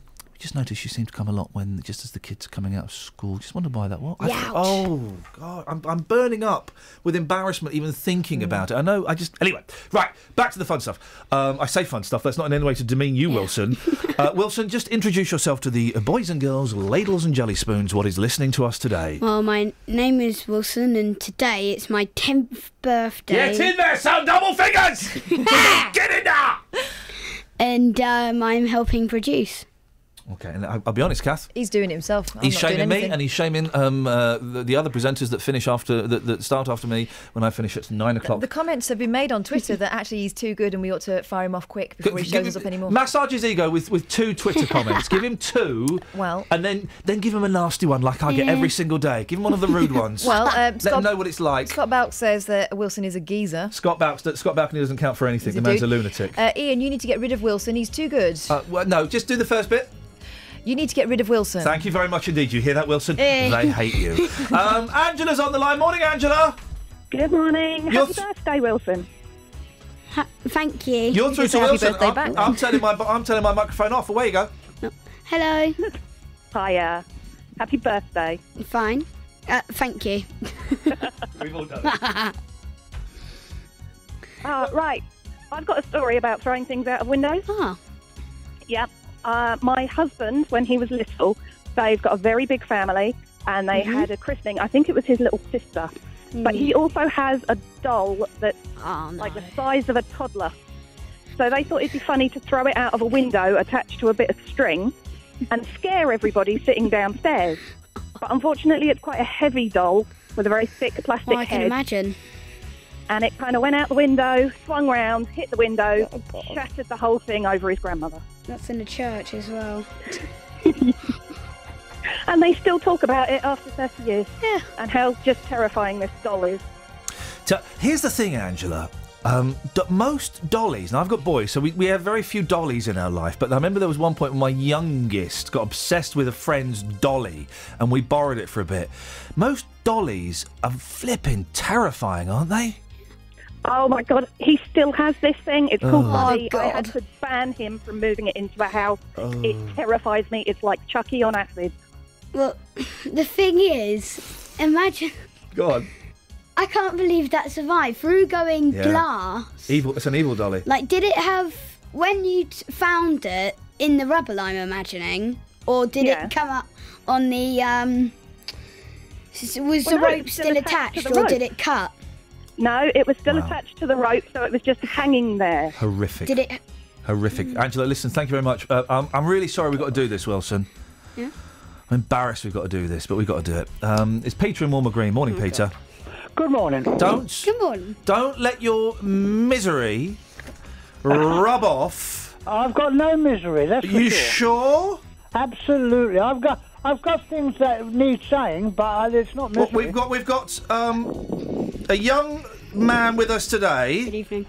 Uh, hang on a minute. What age? He's well. He's ten years 10. old today. Uh, just here we go. Uh, the, the, you're going to speak to Wilson. Wilson. Uh, good morning, Wilson. What would you like to Whinge. whinge about today?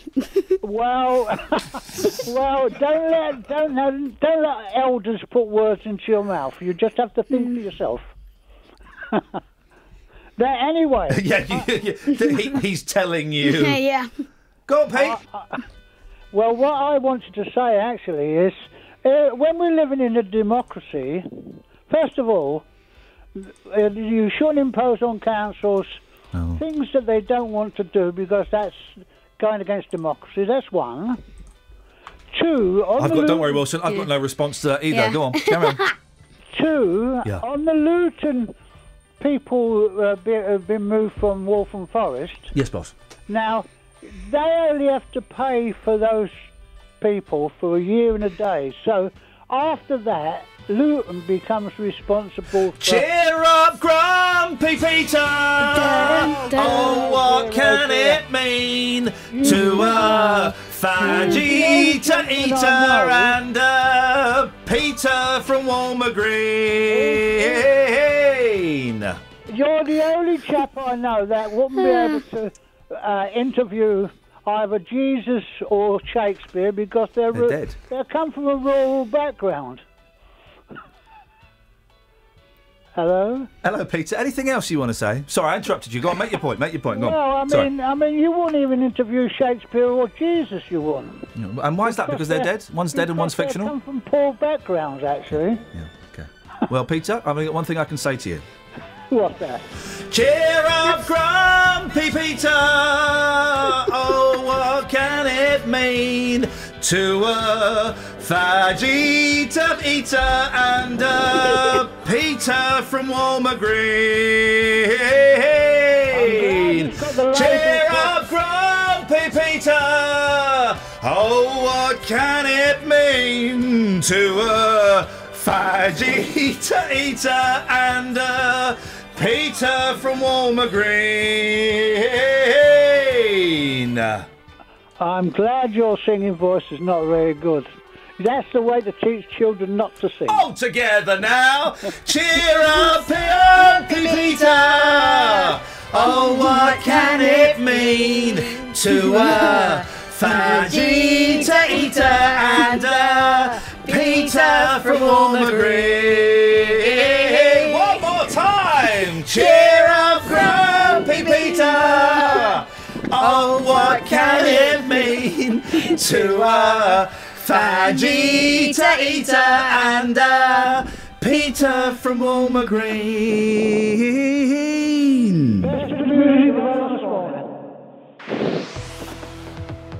Travel news for beds, Herts, and Bucks. BBC Three Counties Radio. There are delays on the M1 southbound because of an accident between junction 12 for Flitwick and 11 for Dunstable, so that's causing a tailback from junction 13 for Bedford. On the M25 clockwise, there are queues between junction 15 for the M4 all around to junction 19 for Watford. In patches, especially it's busy around junction 16 for the M40. On the M40 into London, it's slow from junction 2 for Beaconsfield towards the M25. And in Hazlemere, there's been an accident on Penn Road, so it's been blocked in both directions at Rushmore Avenue. The emergency services are there by the Mayflower pub.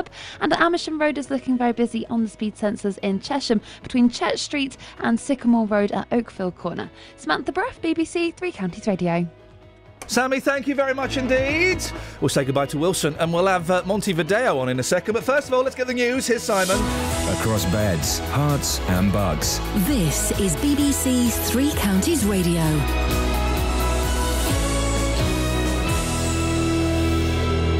It's 8:30. The headlines: Luton Borough Council is considering legal action over the number of homeless families from London being sent to the town. Police have praised the bravery of two teenage girls for giving evidence against a Luton man who sexually assaulted them at a public swimming pool in Aylesbury. He's been jailed. A man has been shot dead by police in Cambridgeshire. The incident last night in St Neots has been referred to the Independent Police Complaints Commission. And protesters gathered outside Milton Keynes Council last night to support community groups staying at the Buszy, the former bus station building. Three Counties Sports. BBC Three Counties Radio. England have taken two early wickets on the first day of the second test against Pakistan in Dubai. A short while ago, Pakistan was 64 for two, with wickets for Moeen Ali and Ben Stokes. In last night's Champions League matches, Manchester City scored a stoppage time winner to beat Sevilla 2 1, whilst Manchester United drew one all the way to CSKA Moscow. City manager Manuel Pellegrini was delighted with Kevin De Bruyne's late strike. I think it's very important for him. Uh, we tried to make uh, some change because we were not arriving to their box. We are not creating chances. That's why we put Kevin in front with uh, with Yaya. Fortunately, we create that uh, that play that finished with uh, with the goal. In the Europa League tonight, Liverpool play their first home match under new manager Jurgen Klopp as they host Rubin Kazan. Tottenham are away to Anderlecht. And Milton Keynes Dons are down to 20th in the Championship after Brentford won at Wolves last night and Leeds drew at Fulham. Luton Borough Council have welcomed Luton Town's plans to develop land at junction 10 of the M1 to finance a new stadium elsewhere in the town. Labour's deputy leader on the council, Sian Timoney, told BBC Three Counties that the stadium itself would not be at junction 10 but wouldn't reveal the possible sites for relocation. That would be down to the club, and I know that they've got a couple of options that they're currently looking at. Um, but it wouldn't be on the Junction 10 site. It wouldn't be for me to say, well, I think they should go here, I think they should go there. Yeah, but you must have had a conversation with them. I mean, you're all working Yeah. together. You must know what they're thinking. Yeah, I do. I, I know that they're looking at various sites, and it wouldn't be right of me to name them. And in boxing, Hatfield's Billy Joe Saunders appears at a London press conference today with Ireland's Andy Lee ahead of their world middleweight title fight in Manchester in December. BBC Three Counties News and Sport, the next full bulletin at 9. Local and vocal across A little bit premature there. Sorry, Simon. Sorry. Simon. This is Iain Lee. BBC Three Counties Radio. Are they loud? In, is your, are your headphones loud as well? Uh, yeah. Okay, well, you've started on the long uh, road to um, tinnitus and deafness, which is what my life is like. I'm glad I've passed that on. It's like The Ring, the video, the film The Ring. If you watch the video, then uh, you've got to pass it on. Well, I've passed on my uh, my uh, ear diseases to you. Wilson, you've done a cracking job. Have you enjoyed yourself? Yeah, very What- much so. What you got planned for the rest of your birthday? I, I don't know. You It's got- school now. Is it school? You're not on half term? Sorry? You're not on half term yet? Uh, no, I'm going on half term on Friday. Yeah, okay, hang on a second. I'm just doing something very, very special. You talk to him for a second. I'm just doing something very special. All right, so what's ha- are you having a disco tomorrow? Um, yeah, we're having these. No, I'm having my disco Yeah. tomorrow, but my school disco is tonight. What's this Um, I hear about you inviting loads of birds and not many blokes? Birds means women. He doesn't watch Absolutely. Mind. He's not watch Minder. Well, you have though, haven't you? You're going to be severely outnumbered. Well, there's lots of girls and there's not very many boys because there isn't that many boys in Right. both for the year five classes. I've just written something. I have not done this. I've not done this for a long time because I get in a lot of trouble when I do this. I've just written something. Read that. And that is legally binding. Read that, sunshine. Dear Square teachers, Yeah. Wilson can have the day off school today. Iain Lee Gold Pass. And I've signed it. That is legally binding. So you can just drive past school, wave that at the squares as they're teaching their physics and their science and all of the maths and all that stuff. Go off, go off, leave your parents, go off to like hang out in a shopping centre. Um, go to go to um, British Home Stores, Been CNA. Wilson's mum and dad, and apparently the head teacher's listening now, so you Oh, don't even God. need to drive by. No, don't, don't worry, it's fine, it's sorted. He's not coming in. I said so. I used to be on telly. Sorted. Wilson, you're an Yeah. absolute legend. If Deanie were here, he would call you a player. So it's in many ways it's good. It's good you're not here. I don't know how appropriate it is to call a ten-year-old a player. He's here, he's here, he's here. Oh, well, go, Oh, out, go outside and meet Justin Dealey. It's been really nice to meet you, mate. Thank you very much indeed. Now, listen, we, one of the uh, uh, the joys of doing this show is that uh, we get to well, we did a phone in. What was the phone in? Songs with. Well, Kiri misheard Kiri went a song, and she heard the word wang where there wasn't one. Yes. So we look for the, the word wang where there was one. Well, now we're having a wang back. We um, were doing a phone in. It's close. Doing a phone in on. We did a phone in on songs that have the word wang in, and we came up with Monty Monte Video and the cassettes, Shoop Shoop, Diddy Wop, Cumma Cumma, Wang Wang, Dang. Dang. Well, Catherine managed to track uh, the gentleman down, whose real name is Murray Grindlay. He lives in New Zealand, and we spoke to him yesterday. Hey, listen, man, thank you so so much for coming on the show. I'm going to be honest. I was unaware of you until about three weeks ago when we did a f- we did a phone in on songs with the word wang in. I know. There wouldn't be many. Well, there's more. There's more than you might think. Trust me. there's more. Okay. But but so we had loads of people saying, "Oh, well, you've got to have Monty Video and the cassettes then." And I had never ever heard of this song. and we you couldn't find it on iTunes, and I YouTubed it. And uh, well, you, you're a you. And you- there it was. You, you're a, and when I say overnight sensation, you'll take that in the way it's intended. You're an overnight sensation again, sir. Uh, where, how did that song come about? Yeah, I'm, I'm, going to have to take a minute to explain this. um, I'm, I was sitting at home um, writing a tune for my own amusement, as I often do, and uh, being fond of um, nonsense lyric songs like Bertie Is, Just a Walking Down the Street, Singing Do a Did Diddy Dum Diddy Do," etc. Yeah. And sha la la la lee, the do run ron, the do run ron so like I'm I'm I'm fond of that type of thing. Yeah. And I was sitting there writing this song called Shoop Shoop Shoop Shoop Diddy Wop, and uh, I I was doing it in a New Orleans fashion when I first wrote it, like a Dr. John type thing, like a shoop shoop diddy wop gum gum, you know, etc. And and this English mate of mine, Mark Ackerman is his name, who who I ended up writing the song with, walked through the door and uh, said, "Geez, Muzz, that's uh, that's a pretty catchy tune, but you're doing it all wrong."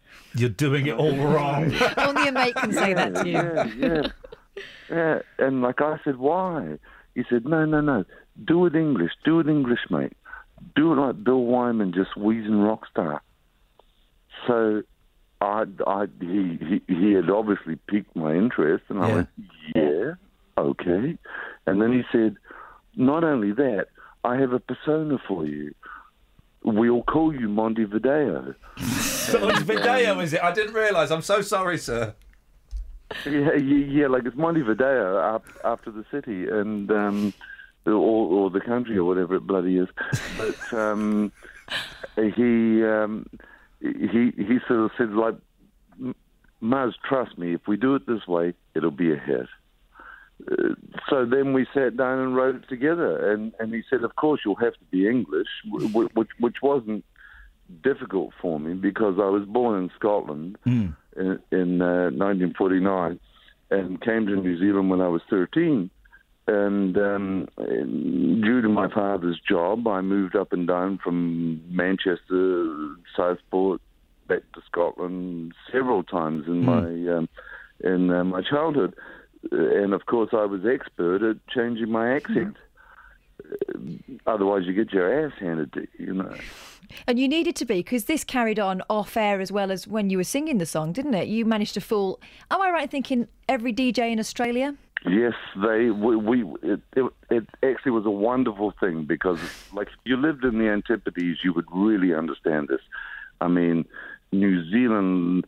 Well, like think of the All Blacks, you know. And, um, um, I mean, like New Zealand really likes to get one over the Aussies, our, our brothers over the ditch, you know Yeah. but we really actually don't really like them. and um, we signed to Mushroom Records in Australia, and it was re- it uh, was released in Australia first, and it very quickly became a hit.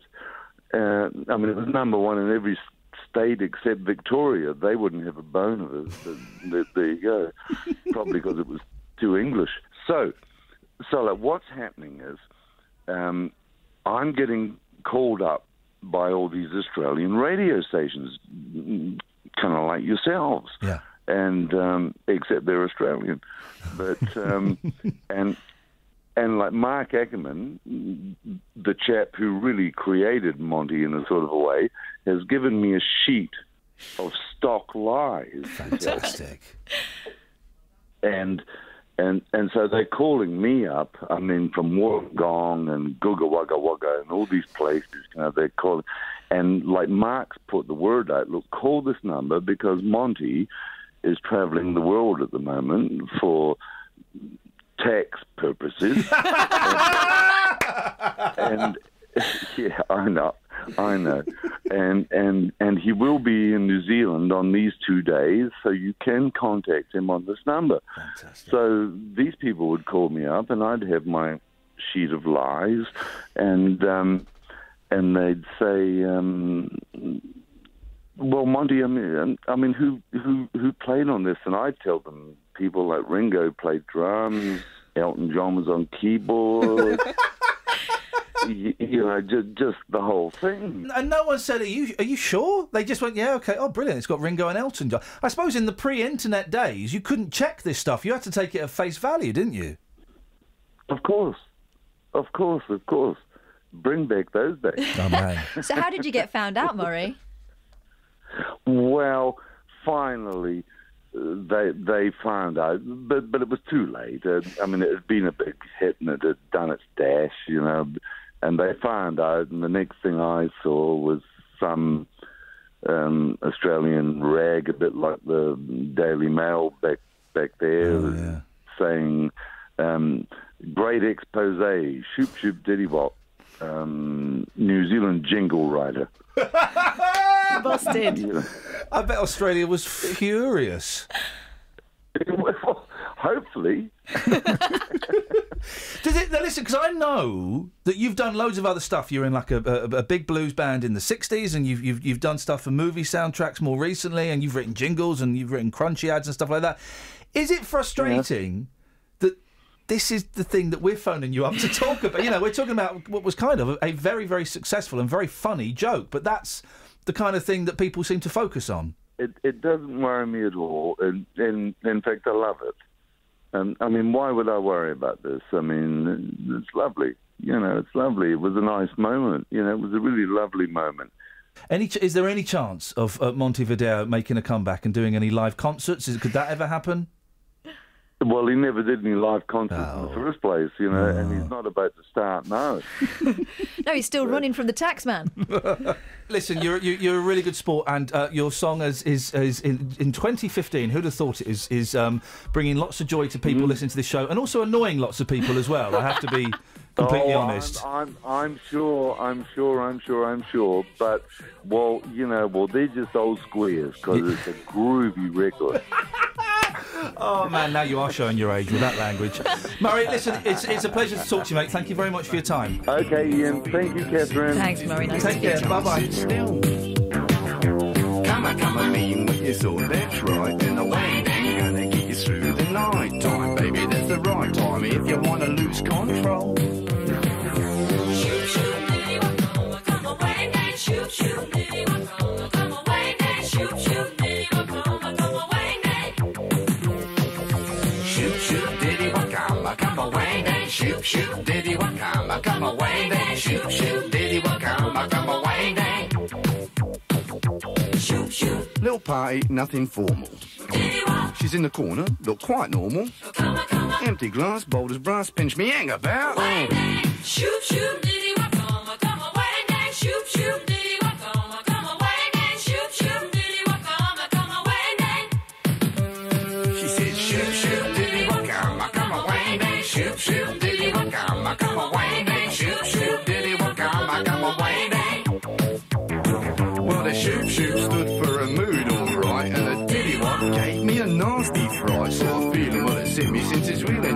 can't sit still. Come on, come on, meant what I thought, touche, and the winding, uh, anyway, nearly died, mortified, nearly lost control. Shoot, shoot,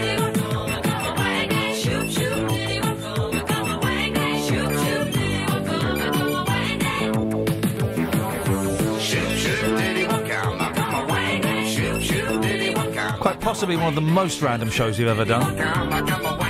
Even compared to the Saturday show. Saturday show? Yeah. Me and Kath, midday, 12 till 2. Uh, nasty weather. With a feather. What? All together? 03459 455 555. Travel news for beds, cards, and Bucks. BBC Three Counties Radio. There are still long queues on the M1 southbound from junction 12 for Flitwick to 11 for Dunstable now after an accident earlier. Another lane has been reopened for quite some time. It's just very slow still, and that's where the roadworks are too. On the M1 southbound as well, between junction 13 uh, at 3 junction Bed- 13 for Bedford, it's looking busy. And nearby in Dunstable, the High Street North has queues at Houghton Road from the A505 through the roadworks there.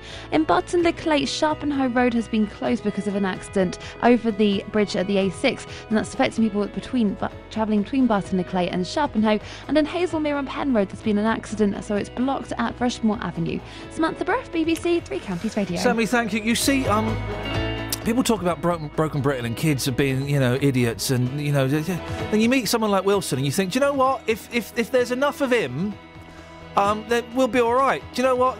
We'll be all right. I enjoyed that. Oh three four five nine four double five five double five. 847, these are your headlines. Luton Borough Council is considering legal action over the number of homeless families from London being sent to the town. Police pra- uh, praised the bravery of two teenage girls for giving evidence against a Luton man who sexually assaulted them at a public swimming pool in Aylesbury. And protesters gathered outside Milton Keynes Council last night to support community groups staying at the Buszy. Let's get the weather! Beds, Herts, and bucks weather. BBC Three Counties Radio. Hello, very good morning to you. It's a fairly mild start to the day today. There's lots of thick cloud around, though, um, but things are going to tend to brighten up as we head into the afternoon, certainly. Uh, so we'll see this weak cold front go through. The air will feel a bit fresher this afternoon, but temperature wise, it won't be too much difference from what we've got at the moment 13 or 14 Celsius. Um, so perhaps just a few outbreaks of just light rain and drizzle possible for a time this morning, and then a brighter afternoon, some sunny spells developing a bit later on as well, and uh, and as I said, highs of around 13 or 14 degrees overnight tonight. we'll see all the cloud re-thicken; it should stay mostly dry, and then as we head into tomorrow morning, we'll start off the day on around 9 or 10 degrees. It's going to be a rather cloudy day tomorrow. Some brightness possible through the morning, maybe a few spots of rain as we head into the afternoon. All in all, quite grey and dull. Uh, but Saturday looks like we're going to see some outbreaks of rain through the afternoon, some of which could turn out to be quite heavy.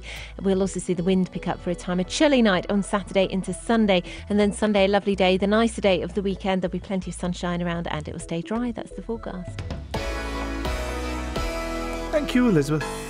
Nick Coffer on BBC Three Counties Radio. History coming up uh, very shortly with the uh, brilliant Dan Hill. He's a local historian. Silversworth, um, amongst other things, has got quite a rich history. As it's further east, there is a, a lot more influence with regards to things like air raids. Weekdays from 12. Great music as well coming up here on BBC Three Counties Radio. Freddie Mercury, The Great Pretender. Go West as well on its way. First, though, here's T Rex. Nick Coffer. You know, it's fantastic to be able to get, you know, people like Nathan Bell and Gary Matthew and, you know, experienced but still early on in their careers, giving them the opportunity to come and make music in a lovely environment. Luton Library Theatre. Could you describe modern Britain in 50 records? Stuart Maconie is doing just that in his book. I don't think you're ever going to get another Beatles who dominate the pop, cultures. Nick Coffer. Weekdays from 12 on BBC Three Counties Radio.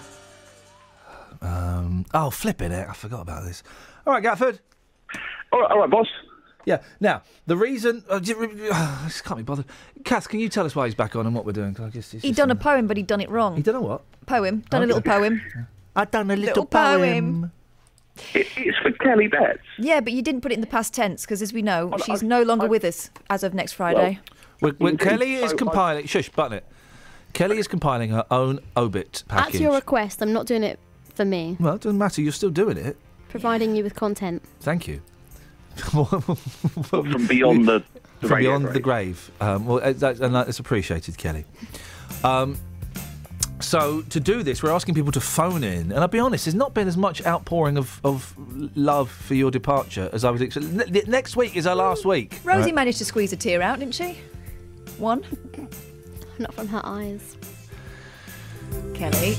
From the eyes of those around her with her ridiculous poem, is what Kelly's That's what referring I to. meant. And you're right, it was. Um, uh, so uh, we're asking people to phone in and and to, uh, to just give us a few words about Kelly in the past tense. And Gatford, you'd written a poem, and you really struggled to get it into Yeah. the past tense, mate. I don't know why that is. You know what the past tense is? It's like what's happened. Yeah, and I, I Because struggle. I struggle, I I've struggle used- with first and third person perspectives on shooter games and in sentences. What's Oh, a second person? What's a second person perspective? when there's two of you. See, that doesn't make sense. No. I mean, think about it Right. logically, gentlemen. Okay, first I- person perspective. I. But if I'm playing a video, if I'm playing GoldenEye, what's first person? What do I see? You're seeing through the eyes of the character. So I see the tip of the gun. You'll see the tip of the gun. Third person, I'm seeing over my shoulder. Third person, you're you're are you he? So you're seeing from somebody else. So I'm seeing over my shoulder. That's when you see the back of the man's head that you're controlling. That's third person. I guess, yeah. Well, You're- you don't kind even know. No, you're, you you're don't an even extra. know. You don't. And am I supposed to invert the axis when I'm flying a helicopter in those games? I just Always don't invert the axis. What are you talking about? I mean, come You see, on, what- see, standard. Gatford, this is um. Hurts without you. You're kind of ruining my poem. Uh, no, no, mate, this isn't ruining your poem. You ruined your Oh. poem by writing a Oh. poem. Nah. Okay, You right. just- Just wait. Just I'm, wait. I- I'm waiting. The um, the airwaves. Uh, bearing in mind, we had a ten year old lad who was already a million times better than you'll ever be, and you're what, like fifty six or something? So forty-one. Shut up. Come in. You are not younger than me. I've seen pictures of. I've met you. You're not younger than me. I'm younger than you. I've got like proof and everything. Okay, okay. Well, you're certainly bigger than me. Well, that's, yeah, and better. Uh, something, I'm sure. Wowzers. That's, that, that sounds like a. Ga- I can hear a gauntlet being laid down. Yeah, well, you, you, I'm slapping you in the face with a gauntlet. Oh, you're pick, you've just picked it up again and slapped me. Have you dropped it again? Yeah, no. Well, I- bend down, no, bend, I'm turn pretty around, good. bend down, pick it up, I give it a kick up the bum. Give us I the can hold on to poem. my gauntlet. Well, okay, right, ready? Okay. The time has passed for parting. Our time gone to its end. Surely it's the time. Hang on a minute. Hang on. Oh, Surely it's the time. The time had passed for parting, not the time has passed. Catherine, we go to our we go to our literary expert. The time's well past for parting. The time, ha- yeah, I. a bit slang, isn't it? I mean, what did you call her? Wow. No, no. I've never been so word. insulted in the last five minutes. What was the word you said? Slang. Oh, I thought you said. I oh, said something. Just Okay. All right. We'll do it. So just, just Kath, say it again. What should he put? Time's well past for parting, innit? Okay. Away you go. I'll- Away you I'll go. let Okay, okay. The time's well past for parting.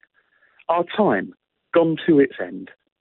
The rest of your life is already starting, and we have no more time to spend. Right. Does this one- get? Does it? No. There's a second stanza. There's a second bit. Does it in any? Does it any way reference Kelly Betts?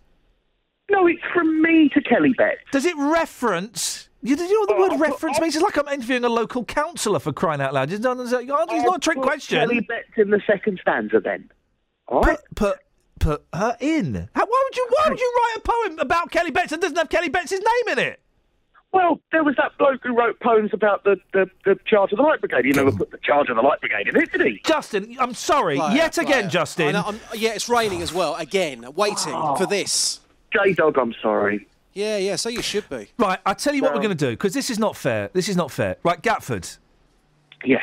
We'll speak to you tomorrow. Oh no! Well, I you, can't, you, you can't. You can't just keep phoning in with substandard poetry. I think we're being more than generous after what you've called me. Okay. So third time lucky. We'll see how we get on. So tomorrow, Gatford, Yeah. all in the past tense, All and you've past got to tense, yeah. mention Kelly Betts in it. Here's some tips: jelly belly. Smelly, welly. That's it, I think, okay, isn't it? all right. Okay, yeah. I, I mean, I mean, I've got a life, but I'll do it. Well, I haven't got a life. you haven't, and, and don't thank us, eh? Gosh. Did you? Didn't thank us. so rude. Unbelievable. People will pay. People will pay a lot of money to get mine and Catherine's and Kelly's input on things. Did you hear what you called me? I did, and he didn't. It wasn't slang. Hmm. Got out of that well. I'm sorry, Justin. That's twice you've had to endure that. That is bang out of order, and it's not we're not doing deliberately. That's that's Gatford's fault. I know. I He know. chooses when to call in. He knows when you're coming up. I'm sorry, I mate. Listen, I, I'm I angry. I, almost I'm died a few weeks ago. I'm back out on the streets again. It's raining. Can I- I could get a cold on my chest again for this. Can I correct something? Yeah, go on. You didn't almost die, mate. You died. Okay, you, I I. I almost died. You mm. died. You didn't go towards the light though, did you? You came back. You got too much work to do. You I said it to the dim. devil. I said, Dev, you know what? In a couple of weeks' time, Dev I've got From- yeah from Dev- Coronation Street was no, there? No, no, Oh, Just doing some really bad acting. That, that would have been amazing. I said to the devil, I said, listen, I've got this great package I'm going to do on What Have You Blocked in a couple of weeks' time. Just let me get that out of the way. I want you for one of mine. Leave it out, Dev. That's not a bad. That's not actually a bad um, devil voice, is it? Hang on, David. Yeah, yeah, you're on the air. We're- I'm trying to. Justin's got to squeeze a package in, and we. uh, What do you want? Oh, so I just wondered if you wanted uh, me to uh, construct um, a tribute to Kelly, which I'll be trying tomorrow. Yeah, do, do it tomorrow. Gatford, have you gone? What? Hello? Yes, Oh, hi. for- put the phone. put right, both of you put the phone down. It's oh flipping it. Look at the time. This is so tight. Justin. Yes. Those two losers. Have you gone, Gatford? Yes. Good. I think he still might be there. Right, Justin. I'm so sorry, mate. That's what all right, have you blocked? You've taken it to the streets. Yeah, your big phone in this morning with uh, extraordinary stories at the end as well from a lady and a tattoo. This is incredible. Here's what happened on the streets.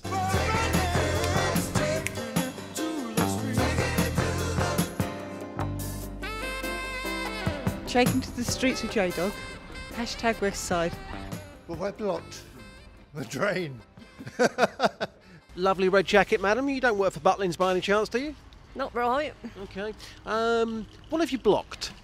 No. Thanks for your time. Uh, well, people on Twitter a lot of time. Um, phone numbers. If you're blocking people on Twitter, blocking people on phones and things like that, you seem to be the sort of guy which maybe is um, provoking a lot of anger.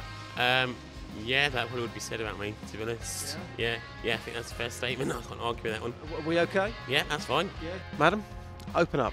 What have you blocked? Toilet. Heavy night the night before, yeah? I'll leave you to it. Cheers. Madam, how are you? I'm okay, thank you. Lovely tattoo behind the ear there. What's that tat? Just a cover up. Uh, What, what do you mean a cover up? My ex's initial. you are joking. Oh my god. Wow, that is incredible. What were his initials? C. Just a C, yeah. Wow, that is the story. That is that is sensational. Goodness me. Okay, enough about the X and the uh, the tattoo which you blocked up. Um, you've blocked you've blocked a drain. Okay, tell us more about it. With my hair, every girl has the same problem. If you don't put the trap down, the hair gets caught and you have to get somebody else to unplug it. And it looks like a dead rat. Wow, that tattoo. I've got to see that again. That is a classic. Okay, what's your name by the way? Danielle. Danielle, lovely to meet you, and uh, have a good day. Thank you, Justin. We got there in the end. Excellent stuff. Travel news for beds, cards, and Bucks. BBC Three Counties Radio. In Hazlemere on Penn Road, that's been blocked by an accident at Rushmore Avenue by the Mayflower pub. One of the cars is smoking, so emergency services are there at the scene. And on the Sharpenhoe Road in Barton le Clay, that's been closed because of an accident involving two vehicles at Barton Road. So it's uh, just at the bridge over the A6, and it's causing delays between Barton le Clay and Sharpenhoe. In Dunstable on the A5, it's busy on the High Street North from the A505 approaching Brewers Hill Road through the roadworks. And on the motorways, it's slow on the M1 in both directions at junction 14 for Milton Keynes and it's also very busy on the M1 southbound between junction 12 for Flitwick and 11 for Dunstable, where the roadworks are, and there was an accident there earlier. On the train departure board, though, there's no reported problems at the moment. Samantha Bruff, BBC Three Counties Radio. Sammy, thank you very much indeed. Uh, well, that's it, guys. That's your lot. Back tomorrow at 6. Don't forget on Saturdays at midday, there's a brand new show. If you go to the BBC iPlayer and type in Iain Lee and Catherine Boyle, it comes up. I won't bother listening to the first one, but listen to the second and the third. Um, and thank you, Wilson. Excellent stuff. Enjoy your day mooching around a shopping centre. Local and vocal across beds, Herts, and bucks. This is BBC Three Counties Radio. Thank you, Iain. Good morning. Welcome to the JVS show. I'm Jonathan Vernon Smith. It's Thursday. It's nine o'clock, and on today's big phone in. Do you think we need more black and Asian police officers? The Home Secretary Theresa May will say today that the police force must employ more black and Asian officers. The College of Policing argues there's no quick way to suddenly get more diversity in the force, but Francine Jones from the National Black Police Association argues the police must do more to recognise black talent. Four forces in the UK have no black officers at all. Well, I want to hear from you. Do you think we need more black and Asian police officers? Pick up the phone, come on and share your thoughts on 03459 455 555. This is the JVS show. On BBC Three Counties Radio. I'll take your call in just a second, but first let's get the latest BBC News at 9 o'clock. Here's Simon Oxley. The headlines Luton Council considers legal action over London homeless moving in, praise for teenage girls assaulted at Aylesbury swimming pool, and protests in support of the Buszy in Milton Keynes. BBC Three Counties Radio. Luton Borough Council says it's had enough of London boroughs sending their homeless families to the town. It says it's contemplating legal action over increasing numbers of people being placed in a local rented sector which is already stretched. The London Borough of Waltham Forest Waltham Forest has around 57 families in a converted office block on Cardiff Road in Luton. Councillor Tom Shaw is in charge of housing. If it carries on with the statutory overcrowding, the officers are talking to the senior officers at Waltham Forest. I will have absolutely no problem at all telling the officers enough is enough. We can't have six people in a bedsit flat. Police have praised the bravery of two teenage girls for giving evidence against a Luton man who sexually assaulted them at a public swimming pool in Aylesbury. Thames Valley Police says it's down to the girls that Anthony Crawford from Blenheim Crescent in Luton has been given a 30 month jail sentence and placed on the sex offenders register indefinitely. The 40 year old committed the offences in the changing area at Aqua Vale swimming pool. A man has been shot dead by police in Cambridgeshire. The incident last night in St Neots has been referred to the Independent Police Complaints Commission. Police in Essex have arrested a 13 year old girl on suspicion of murdering a man who was stabbed on Tuesday. Darren Kelly, who was 42, was attacked during an argument with a group of people near a block of flats in Basildon. He died later in hospital. Protesters gathered outside Milton Keynes Council last night with a 4,000 strong petition handed to councillors in support of community groups staying at the Buszy, the former bus station building. Make a Difference, which runs community services there, say they're being forced to leave after losing income from the adjacent car park. Kevin Vickers from Milton Keynes Against the Cuts says they're getting conflicting statements. That building is owned by Milton Keynes Development Partnership. They are owned by the council. And when you ask questions of Milton Keynes Development Partnership, they say it's nothing to do with them. It's actually all to do with the council in terms of the way this building is funded. And last night at the council meeting, the leader of the council, who's actually on the board of the development partnership, said that the revenues that are used for that building are actually nothing to do with the council. It's all to do with the Milton Keynes Development Partnership.